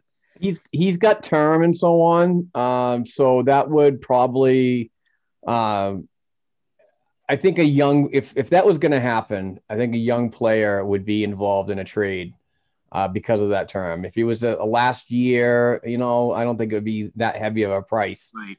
Um, so I don't want to take steps back with with getting anybody that's like working their way up to um, to the roster by addition uh, an addition of a, a veteran player. So yeah. I'm I'm no, and the salary cap doesn't work. You're gonna have to manage that somehow. So I, I, I don't see it working. And I, and yeah. I like Yandle and everything. He's a good transitional defenseman, but you know he's he, he's just uh, it's I don't want to say he's terrible defensively, but I think that there's uh his his his best years are beyond him. Yeah, and I agree, and I I think that he's um yeah I would agree if it's Vaakanainen and like a should you you're right you'll have to give away some sort of asset for them to eat money in some way so if it's just a money for, then you probably could give up less if you're taking on the full term and the full money, but you kind of don't want to do that. So in order for them to eat something, you'll probably have to give a little more. So if it's like Vaakanainen and a third or something like that, but I still don't think he makes you that much better than what you have with potentially your younger guys. I'd rather, I guess, I'd rather die on the vine with the young guys than go with a guy like him who just is past his prime. I guess that's what I'm trying to say. But, yeah. Well, it seems Um, stupid to pay him six point five, but you didn't sign Chara or Krug for the same Well, kind yeah, of money. I mean, with the same, the with the same kind of complaints, like not, you Right. know, I mean, probably Chara more than Krug. Krug was definitely more of a term and money, and right, it, it wasn't to get bigger or whatever, which I thought was funny when everyone's like, oh, like, yeah, definitely Torey Krug's fault, the hot mess that is St. Louis right now. And someone Yeah. wrote the funniest thing. It's like asking a Ferrari to drag logs because it's like he's so used to other fast players around him. And Right. St. Louis is a good team, but they're very like old, like Yeah, heavy, heavy. like yeah. fast moving. But um, like that again, like for the contract, that that goes against the entire argument of like Krug's too like getting too old to give him that kind of thing because he does have still a couple more years of that 6.5 and Mm. that's a big ask to get anybody to eat half of that you know but at the same time i feel like teams have to reap the fucking consequences sometimes of stupid contracts you know what i mean right. like you have And the, and the Blues will because Yeah. that crew, that crew, they're going to be dying to get rid of that. I said it from day one, and that was a, an early indication of what they. Because if you're paying a guy whatever he's making, six and a half or whatever it is for Yeah. six years, you have to play him as like a top pair. Like you have to. They're playing him on the PK, and people are like, "Why are they playing him on the PK?" Because they gave him six and a half million. Like you can't play a guy six and a half million and make him a third pair or even a second pair with no specialty teams. Like he has No. to play PK, and he's st- and he's not a defensive defenseman. No, I So, would you know. argue if you're playing Torey Krug on your PK, you're an idiot. And Yes. maybe like you're like that isn't a Torey Krug problem. Torey Krug was Right. supposed to be brought in to be Torey Krug, but in St. Louis, which I th- I don't think having Marc Savard gone out of there to help with the kind of specialties. I know he was an assistant coach last year, but help build the power play there, Mhm. uh, which is probably way more the style of kind of how the Bruins do it. But Right. you're now you're asking somebody who that's just like we were talking about. You can't ask these young kids to have a skill set they don't have. You can't ask someone who's been playing for 11 years to suddenly be a penalty killer. You know, you're asking a five foot nine defenseman to be when you know the big gripe about him is he's not very big. Like he's tough, like he's a Like he Oh, will tough. do his best. Sure he's he's scrappy, Yeah. but he's not. Yeah, He isn't Kevan Miller. Do you know He's what I mean? Maybe I should have signed Kevan Miller instead of Torey Krug. right. You know, and like right. done that. But that's what I mean. Is like, why on earth would you do that? We didn't do that here. You know what I Right. mean? I'm just because that wasn't his special team's job. Like, you know, it's not. So that's No. kind of just really bad. Like, I don't. Did Yeah. Berube take a head injury? That doesn't seem Yeah. very much. Well, he like may it, have. but- He has like the third most penalty minutes in the history of hockey, so he might. Have yeah. Well, that's true. yeah yeah so i thought that uh, yeah. So anyway um next item willie o'ree numbers you know we talked about this in past uh pod, you know, past episode. Uh willie o'ree's 22 is being retired to the rafters on february the 18th what i thought was funny about this was that if you thought this was going to happen if you were going to do this it almost seems like they thought about this the day that they announced it? Because why would you give Craig Smith the opportunity to take 22 mm-hmm. like a week ago or two weeks ago if if you were going to retire Willie O'Ree's number to the rafters? So it must have been like a like a last minute meeting. They said you know what? Geez you know we forgot about Willie O'Ree. Maybe we should put his number on the rafters. And then lo and behold Craig Smith has the number. That's it, it, it gave me a kind of a clunky feeling about that. Like why would you give him the number? If you thought if this was in the works for a while. You know what I'm saying? So I don't know why it, it just struck me funny, but uh, but it is great to have his number up there. He obviously, um, you know, his historical value, not as a not as a really as a player, but more of the you know the the racial barriers in the league and um, and the, and I think the Bruins have done well by Willie O'Ree. You know, it's not like they haven't done anything uh, in the history.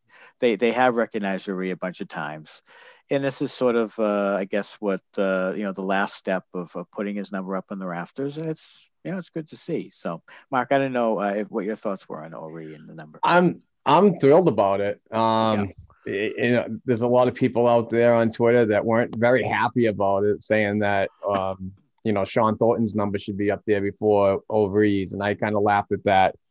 Um, or Yeah, uh, and wow. and the other thing is uh, if Peter Cehlarik comes ever comes back to the Bruins, he's not 22 again, so right we got we got that going for us. But no, in a serious note, uh, it, it's really good to get this recognition of what he's been doing uh, throughout Yeah. the majority of his life, and uh, and what he gives back. You see him with children all the time, um, you know, talking them up, you know, learning about them, and and and, and teaching them about how this this world can be just a nasty place to live in sometimes. So, um, you know, having a, an ambassador like him is uh is good, and I I and I know people harp on his stats and everything like that, that he's not a Hall of Famer, this and that, blah blah blah.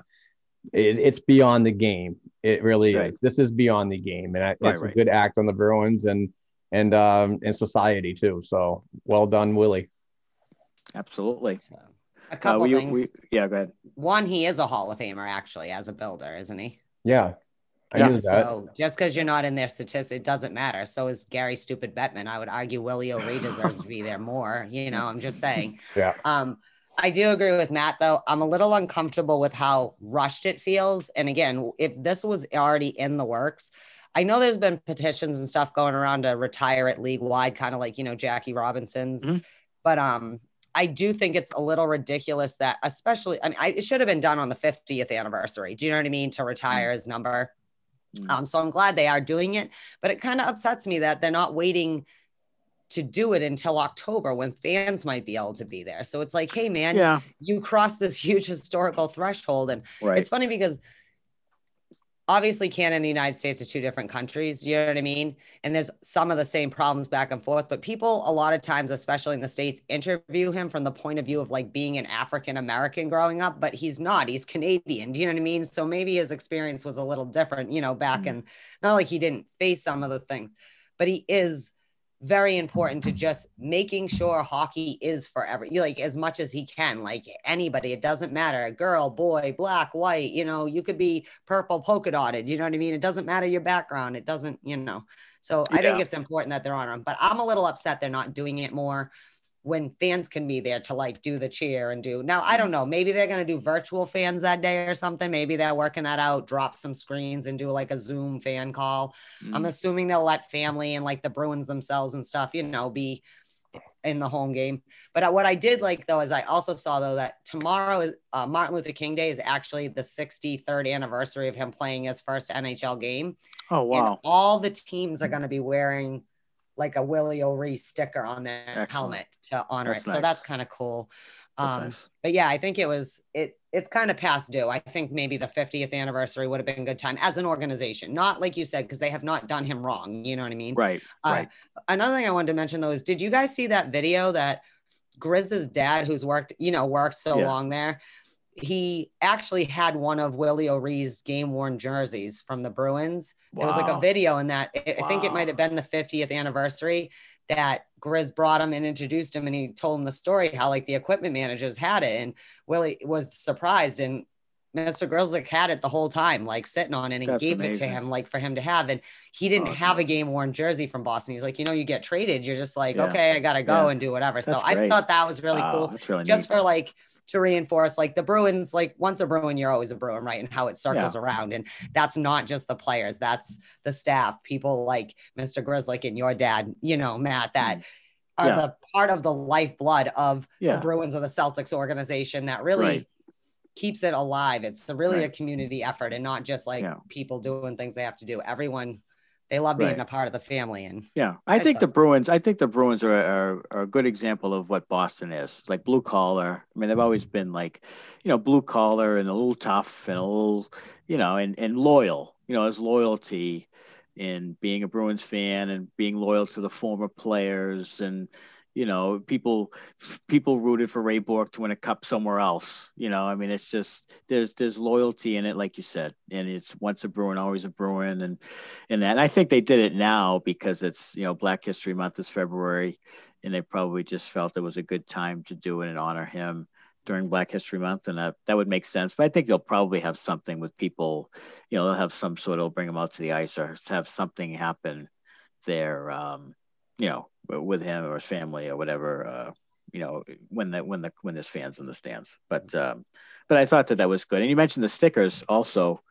Travis Roy, uh, Mark, they're going to put some helmet stickers on for Travis Roy, TR24 for the Bruins, which I thought was nice.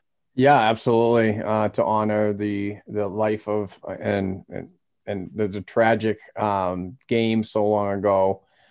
Uh, just seconds on the ice and and, and in his first uh, time with Boston University and and paralyzed for the for after. It's just that was Yeah. uh, such a such a tough tough time to watch. And uh, but what he did after the accident and after he got somewhat healthy was uh, be an advocate for uh, spinal cord injuries and and uh, and that just moved on to uh, to do some awesome things with uh, charitable events. Travis was very giving on on his story, but uh, and raised a lot of money, and and he will not be forgotten about that. And this is a great way for the Boston Bruins to honor that um, that feat that he did, and and and to uh, you know really bring out um, what Travis was all about. And uh, so this is a good thing to give back to him. These will be worn all season, correct? Yes, I think yes, they will be wore all Okay. season long on the on the helmet. So That's that's, awesome. Uh, that's great. No, I think it's a great move for them. And again, like you said, honor honor someone who was a real, uh, not only uh, a good spokesman for for the sport of hockey, but also for, you know, for people who have who have that terrible disability and. Um, you know, when he went on that, it, that you mentioned that shift, he, he goes on, and I've never seen anybody more excited about playing when he he came in like a bat out of hell, like like he was, uh, and it was terrible what happened, but you could just see the excitement in him getting on the ice, first shift, first, you know, he skates hard, and it was just such a awful, tragic accident. It really was, and and it's too bad, but he made, you know, he really did some great things as a result of it. So you can, it's a real, real great example of take a tragedy and make some, you know, and really lear- have people learn and, uh, and make something positive out of it. And, and he did that as well as you could do. So uh, it's great to honor him for sure. Uh, next item is a few milestones coming up for the Bruins, Heather, uh, and, and former Bruins. And it's not just the 20 minutes of ice time that Zdeno Chara had the other day for the Capitals. He played, I think he played not like 19 or something the first game too. Yeah. Yeah. Yeah. he did. Yeah, He I'm did. saying. So much he for that did. limited minute role in Washington. Yeah, huh? he did. Yeah. Oh, no, it God. is what it is. Um, Yeah. I'm sure there are more milestones coming up. Uh, like Yeah. specific to like organization, like maybe on lists in the organization. We'll get to that maybe next week. I kind of ran out of brain power and time. Right. But uh, these are just some of the uh, stats coming up, and you'll all be happy because Nick Ritchie is coming up on a stat. oh, good. Uh, like a milestone. Uh, Great. But Pasta is only 10 games away from his 400th game. It's like the kids Oh. grow up. How did that happen? Nice. You know what I mean? He got Yeah. that big. Uh, Brandon Carlo is, I think, four more games because this might be where I wrote it down. I'm not sure. Uh, yeah, I think he played two games. Yeah, I was just looking at it because I drew it over. I tried to like, you know, because we've played a couple games now and fixed Oh, it. right. But he's approaching 300 games. Oh, if nice. Nick Ritchie plays tomorrow, which I know we pray he doesn't, but I don't want to deprive him his 300th game in the NHL. 300 either, games. so- right. yeah. So I- was like, dude, Nick Ritchie's been around that long. Like I kind of knew who he was, but Yeah. geez, that kind of makes me more scared. And Grizz is almost to 200 games. Uh, he's at 199 right now, whatever. Right. Uh, Brad Marchand is getting very close to 300 goals, and David Pastrnak has like 20 goals to get to 200, but obviously he hasn't played. Uh, Marshy's, I think, was like 15 goals or something like that. He was close, but I can't remember now because he did score the other day and Oh, whatever. right. So sorry that to uh, Close to disappoint, 300. but wow. David Krejci is 22 points away from 500 assists. Wow. I know he is one of the best playmakers we've had, and Sure. Yeah. I mean, you talk about Adam Oates and him are up Yeah. there as some of the great playmakers they've had. And, um, you know, sort of comparing his numbers to Cashman. And Cashman had obviously great numbers on some great teams in the 70s. But uh, Krejci's not going to get, you know, to the Hall of Fame. Um, and probably not going to get his number put up there, but he is definitely, I mean, 14, te- 14 seasons on the team. Um, he's definitely up there as far as productive top 10 productive players. And also you put in the postseason regimen. And we've talked about Krejci before as being an under the radar, um, not sure why, but an under the radar star for them for a long, long time. And uh, definitely one of the top Bruins of all time, really, when you talk about production and postseason acumen. So, um, but yeah, th- those are some, you know, Marchand th- almost 300 goals. I mean, that was a great pick. That was a great draft. We had Lucic and Marchand, Marchand and uh, well, you had somebody else on there too. Was it was it Krejci too? Uh, maybe not Krejci, but it was it was Marchand and uh, and Lucic and somebody else in that draft. Um, and that's uh, Marchand was a great draft pick for them and someone that has really become, you know, an elite player in the in the game over the years and really doesn't seem to be slowing down much. And he's not a very big guy, and he Yeah. seems pretty durable for someone who's not very big. You know, uh, I think he's very slippery. Like he gets out of situations and he knows how to, you know, keep himself away from dangerous hits. You know what I mean? Um, but uh, he's uh, yeah. So that's that's interesting. there's more uh, milestones too. Krejci again to go on him. He's got almost 700 points. He only needs 13 more points now that because he got an assist. Mhm. And is it crazy to think though that David Pastrnak is only 21 points away from his 400th point? Like he's just Wow. He's he's a machine. Wow. Uh, Ondrej Kase, if he ever plays, he only needs three more points to get 100 points. And Charlie Coyle, who I know Mark has grown to love over these two years, Yeah. uh, he is only Yeah. 15 away from his 300 point. We know he'll get that. And McAvoy is only eight away from his 100th point. These boys Oh, are growing up. Uh, Yeah. Tuukka Rask, Mark, you'll be happy to know, is almost to his 300th win for like Yeah. an NHL, whatever. And Mhm. Jaro, this was a weird statistic that he was reaching the 300, I mean, the 30,000 minutes played mark. I think he beat that yesterday. Like Wow. he went past it. 30,000 1,000 minutes, minutes. in the net as a starter or backup. That's, That's a crazy. career. It is crazy. Um, but the big ones coming up is Bergeron. He's only 36 years, uh, 36 years, 36 assists away from passing Espo for fourth most assists on the Bruins in history.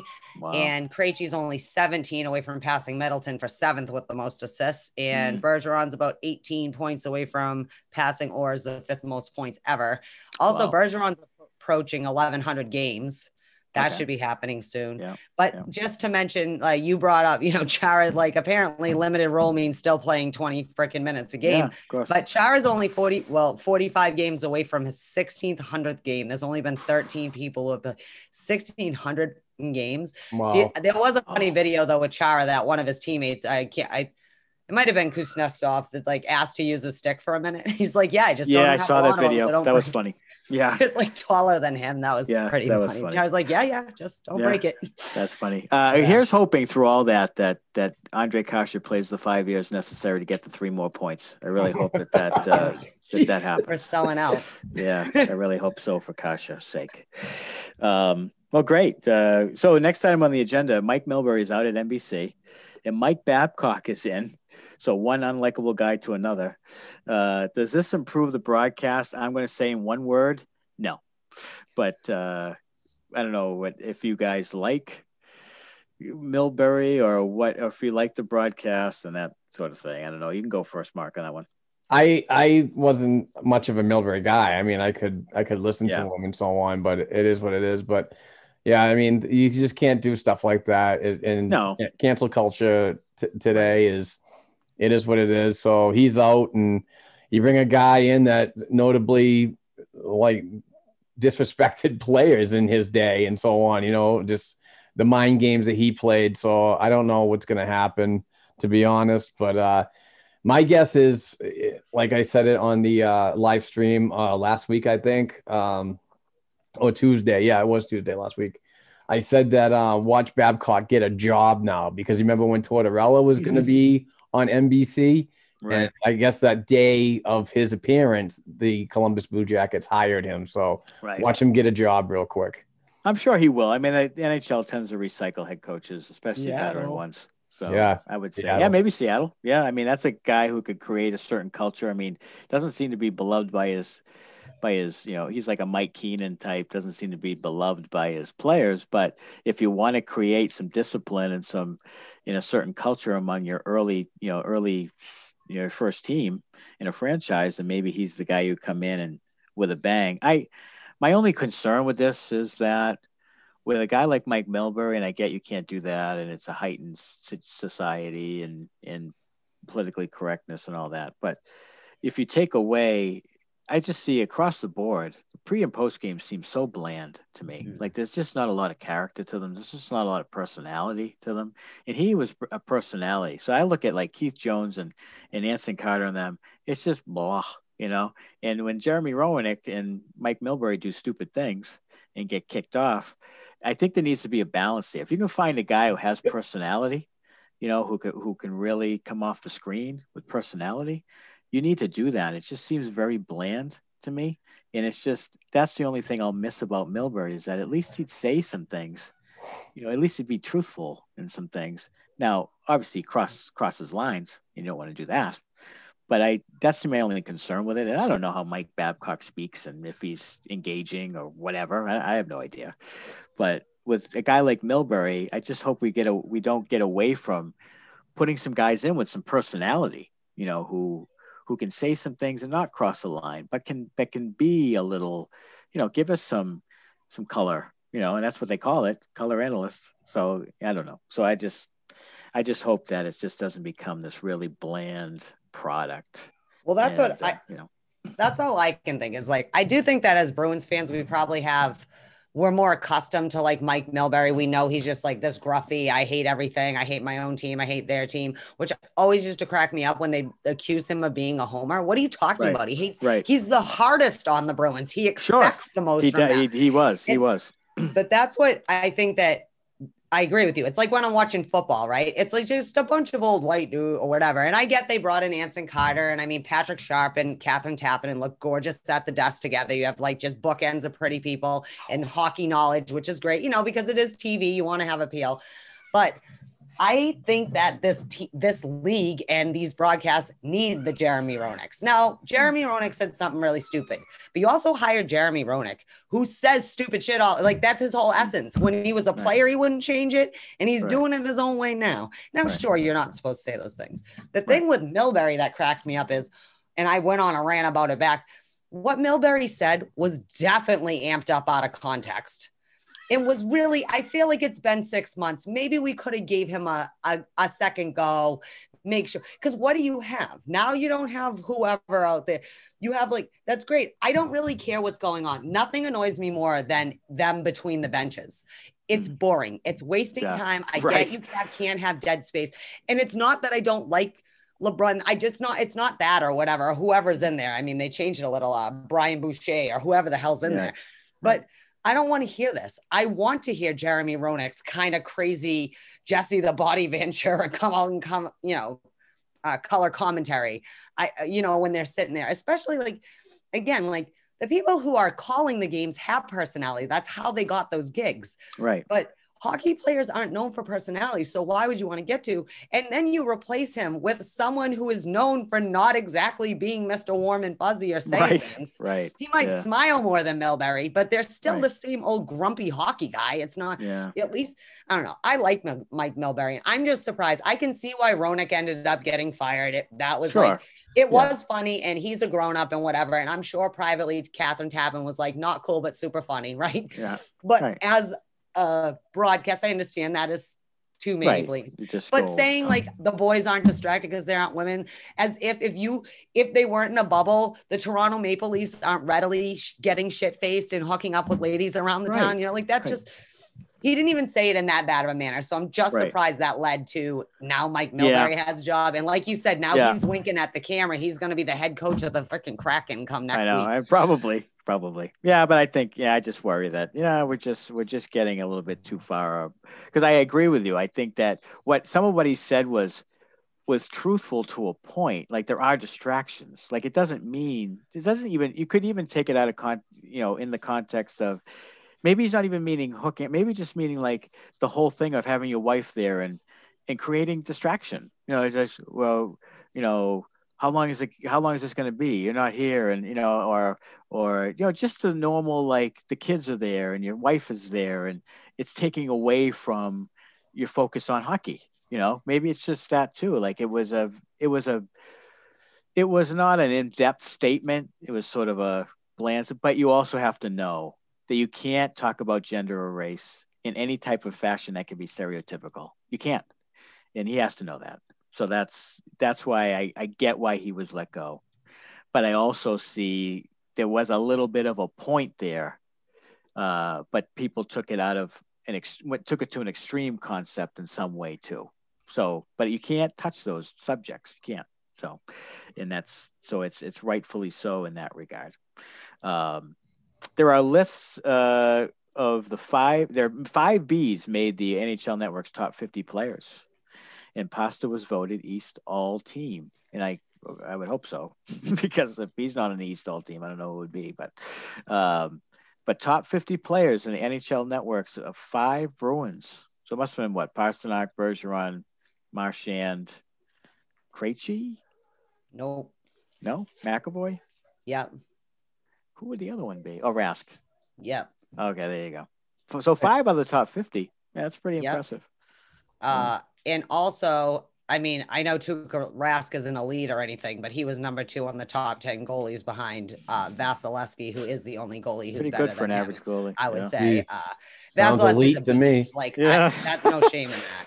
Yeah. No shame in that. You know what I mean? But yeah, I mean, I know Tuukka's not a lead or anything. I understand that's very controversial. I'm sure there was plenty of Bruins fans that let NHL Network know that it's insane to think that Tuukka Rask is the second best goaltender in the NHL.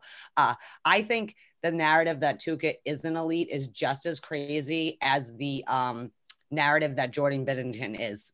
Just Mm. saying, got into a Right. fight with some Blues fans. I'm like, dude, he Right. played like 12 months of good hockey. They're like, what are you talking about? He won a cup and then he was doing fine to the bubble. I'm not judging the bubble. My team sucked ass in the bubble, Mm. but Jordan Binnington is overrated. I'm just saying. Right. If now you're resorting to blaming Torey Krug because you put the smallest person on your team on your PK, then you know what I mean? Like, Right.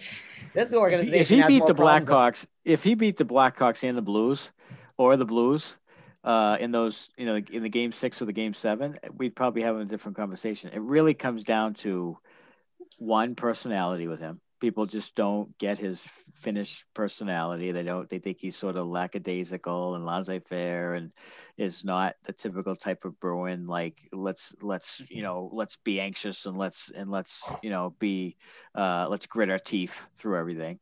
And secondly, they just they they harp on the whole he didn't win.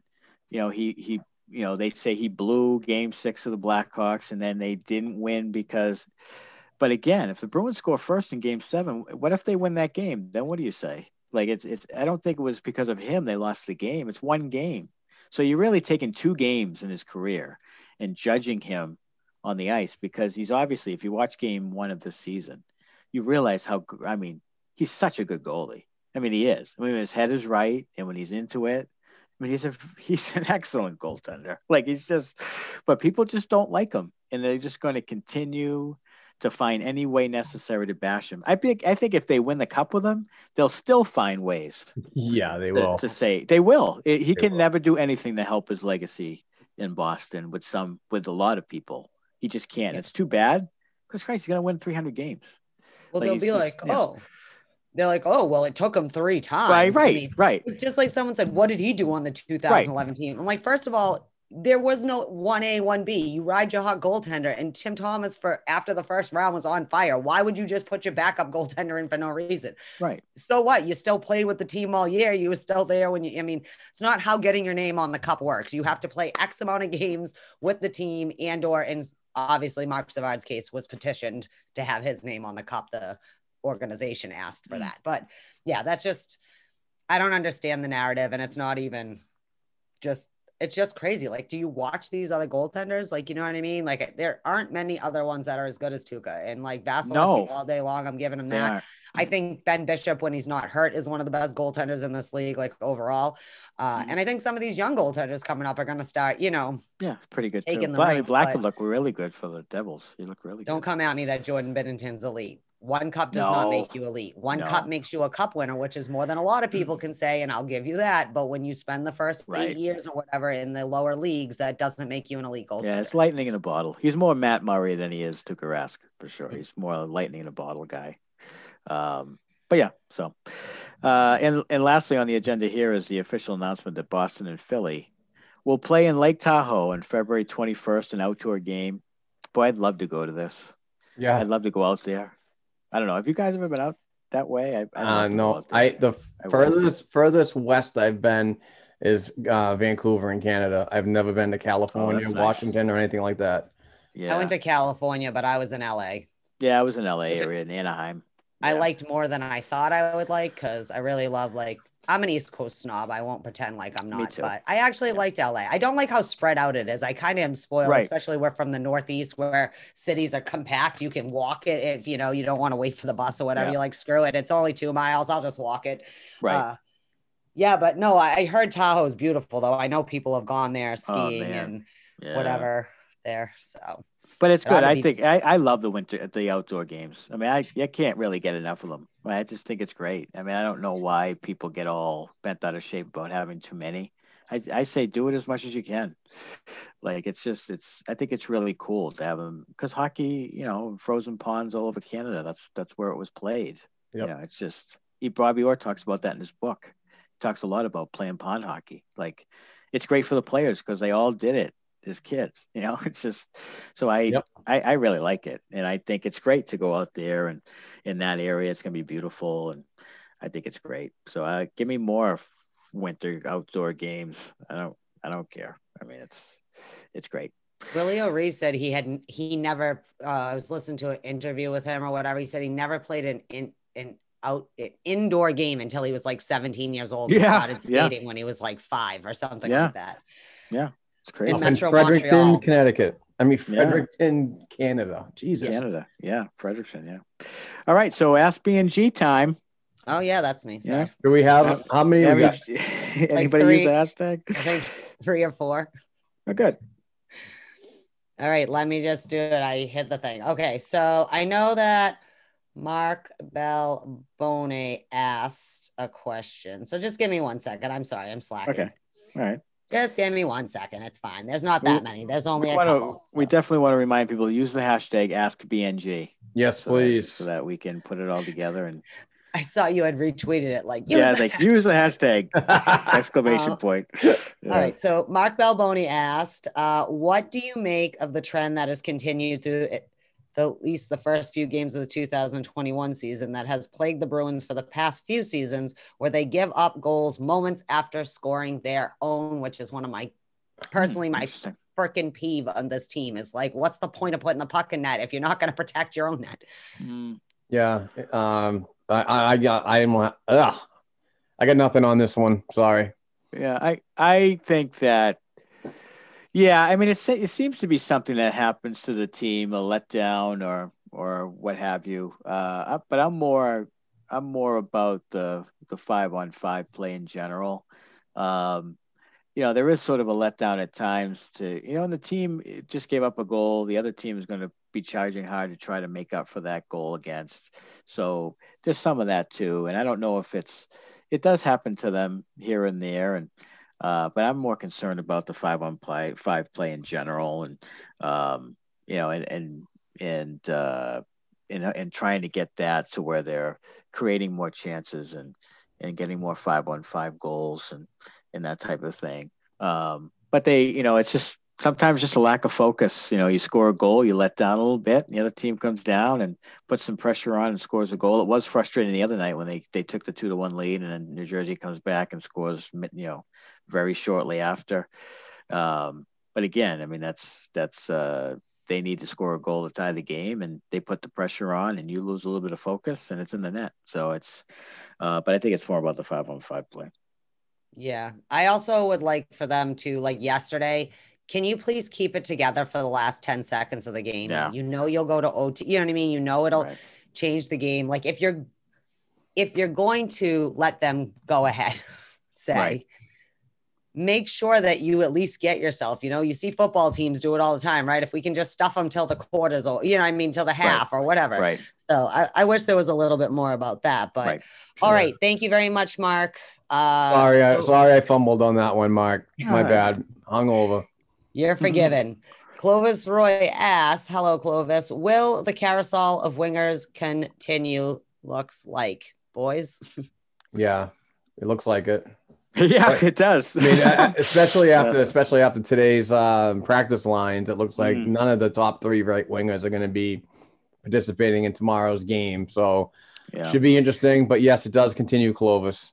It does. It does, and it and it's going to as long as again the five on five play is what it is. I mean, Cassie's going to try to generate some chemistry with somebody in there, uh, and they have a lot of interchangeable parts when it comes to forwards. There's not a lot of guys who stand out. I mean, they have the top line, but then after that, it's guys can play the second line, the fourth line. That you know, there's not a lot of separation. Uh, so there's going to be is until they get this five on five thing hammered out and and more consistency offensively, they're going to have to do it. So. Well, if our top three right wingers are injured, stay tuned because next week Mark will lose his goddamn mind once Charlie Coyle becomes the second line right winger again for no Sure. reason whatsoever. Yeah. Yeah, I know that's one of Mark's favorites. Um, okay, thanks, Clovis. All right, uh, Ray Guarino asked us the Bruins prospect pool was recently ranked 31st in the league by the Athletic. How do they restock? Should they be sellers at the deadline if they're struggling? What say you guys? Um, I don't know. I, I don't I don't know. It all depends on where they're going to be at. Yeah. If they if if you're way out of it, don't don't give up the farm that for expectations that you're not going to uh, succeed. Um, but if you're just that one player away, I would say go for it, and you're in a good position, like right behind Philly, which I'm kind of predicting. You know, then you have to make a move. But I wouldn't. I just I don't know. I, I think this is a year that it's such a transition year for this Boston Bruins team. I think next year is the year you're really going to see a lot of turnover with the cap space available. So Right. I, I'm expecting a better team next year with a full 82. Right. I, I think that the shortened season, with the shortened season, I don't think there's any way they're going to be out of it. I just don't think they will. I mean, so many teams are going to be jam packed together. There's not going to be a lot of separation there. And you could make a case that 80% of the teams will be in it, so to speak, in April because of the 56 games. So I don't see them being out of it in that way. I don't see them taking on a lot of term from a guy, too, because they haven't shown willingness to do that. And I also don't think that they will move on from Krejci and Rask, who will be the two most highest commodities they have for a potential playoff run by, say, Colorado or someone. Um, those would be the two guys that I'd be after if I were other teams trying to make a playoff run. Um, but other than that, I don't think they will uh, they will do anything that drastic. And it, is also, and Mark has mentioned this a few times, the expansion draft plays a key role because then if you bring a guy in, you've got to you've got to protect him, and then that just adds another protected guy and another opportunity for you to lose a good player uh, too. So that factors in too. This is expansion year, so a lot of a lot of movable parts here that you have to really consider when you're making a change at the at the deadline? Um, for me, I think if this team now, I do not expect this team to be a cup contender. I expect this team to be competitive and probably make it through the first two rounds, you know, in its own division and come out the other side for whatever that rebracketing is for the semis slash finals or whatever. Um, I do expect though, if they really do kind of get their shit together that they do figure out at the trade deadline. So if that's we still can't score, then I don't care at this point if we're selling the farm because the farm isn't that much more on it, right? Because I mean, I'm not saying get rid of Tuukka. I'm not saying get rid of Krejci. Like obviously keep them in, but part of restocking means we have to also go out and get some other people's young talent sometime. And I think by the time we get to April, there'll be a much better look at. I keep saying we've been stockpiling our own prospects, but they're not all working out necessarily. They're not all going to. So you know what? If you got to flip few, you know, you're saying I'm going all in on Zboril, Lauzon, and Frederic, right? And you keep them, but sorry, like some of you other bubblers, but you have a little value we can get rid of. Also, we have to stop making stupid deals where we give away all our top picks. Mm. We're not draft better too. Yeah, draft better. Now, yeah. Now we've had a few.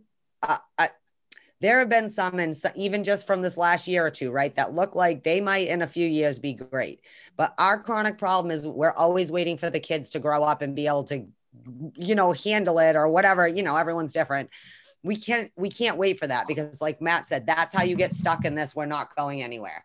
Mm-hmm. We if we're gonna rebuild, I'd rather them after this 50 game season, after everyone's protected, after Seattle, rip the fucking band-aid and go and get somebody in the offseason. Do you know what I mean? Maybe more free agency than before the drafts because you want to be careful, or even at the draft do something medium and move up in the draft. Because, like we've talked about, it kind of concerns me that no one wants to do trades with us or they know they can fleece us if they do. So, drafting better will help. But again, we need to also, depending on where we're at, address that now. We don't want to fall off a cliff either and like have to refigure out how to be the competitive team. So, mm. thanks, uh, Ray.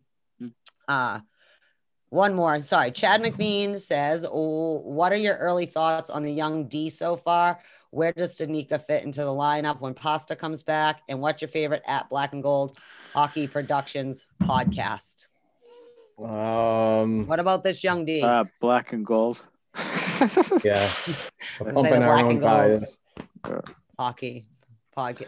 Right here, I, the Three Musketeers. No, I'm just kidding. Yeah, I, I, I like black. and I like them all. I mean, they're all very good, and we're very blessed to have them all. And uh, and and also Black and Gold Weekly with uh, with John is another good one too. I mean, there's a good network of podcasts, so absolutely check them all out. And uh, tons of information, everything you ever need Bruins uh, come from there. Uh, absolutely through that network.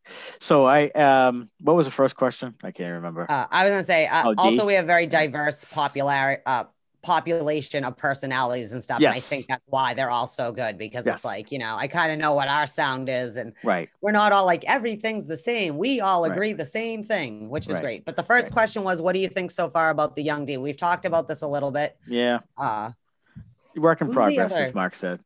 yeah, just a work in progress. It's yeah. it's too much of a small sample size right now to really figure it out.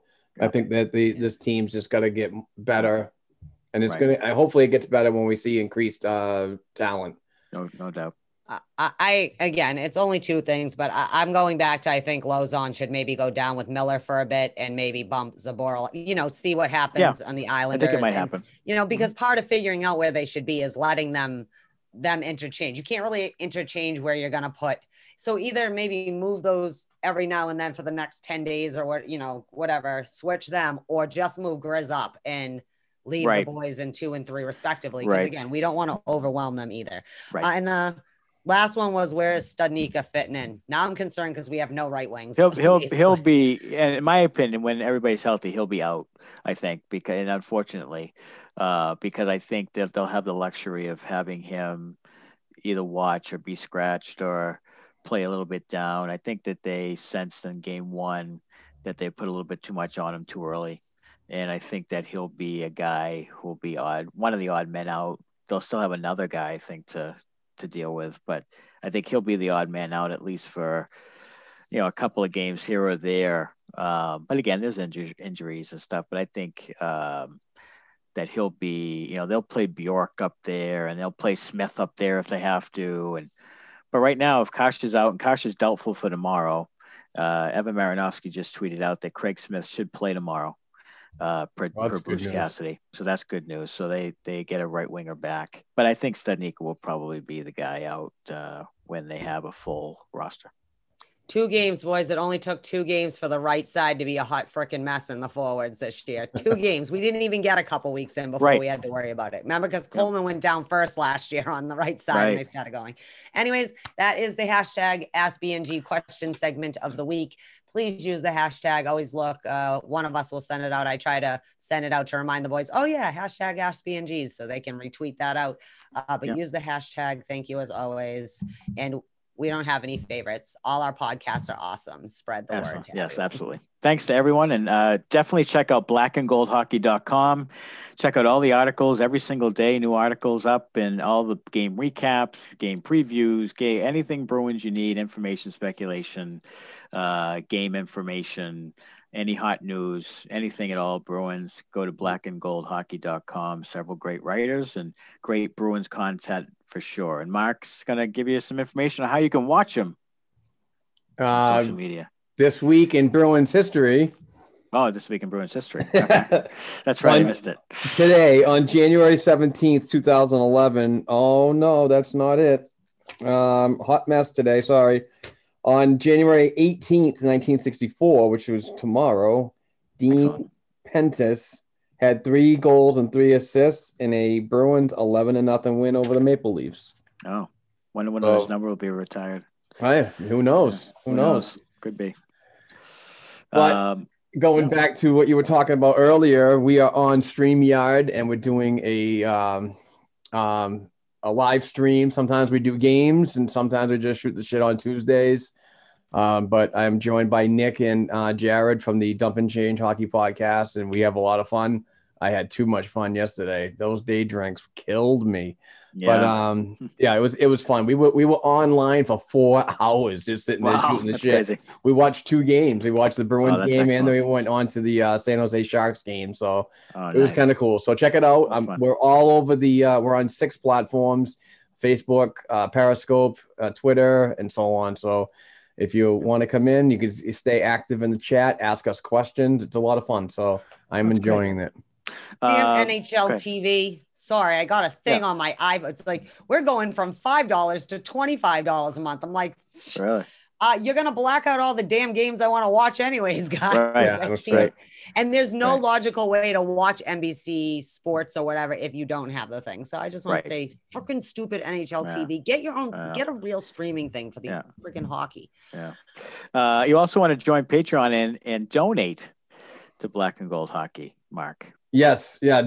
If you donate one dollar, you uh, it's per episode. We're probably only gonna do about four episodes um, a month, so it's it's a small investment, but you win some really. You have chances to win some really good prizes. So, uh, by that being said, we're gonna mention our Patreon award winners. They are uh, Joel Marshall, and uh, Nice. he's a diehard Bruins fan that just won the Anders Bjork hand signed jersey.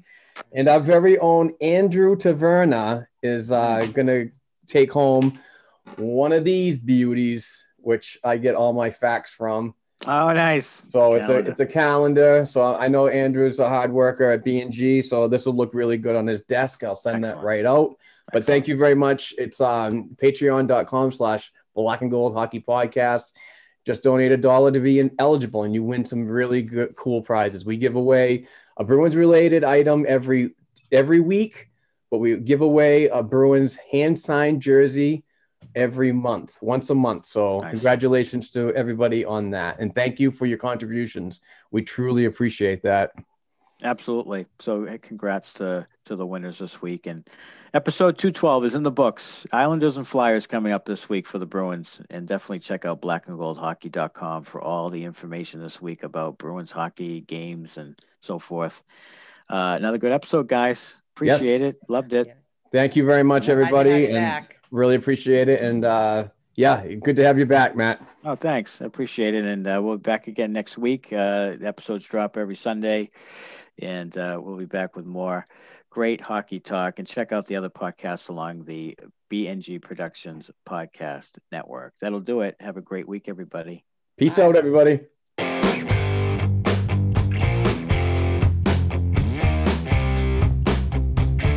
Thanks again for listening to and supporting the Black and Gold Hockey Podcast. Please share the show with your friends and family, and don't forget to subscribe to and leave a five star rating for the show on your favorite podcast platforms such as Apple Podcasts, iHeartRadio, Spotify, and SoundCloud.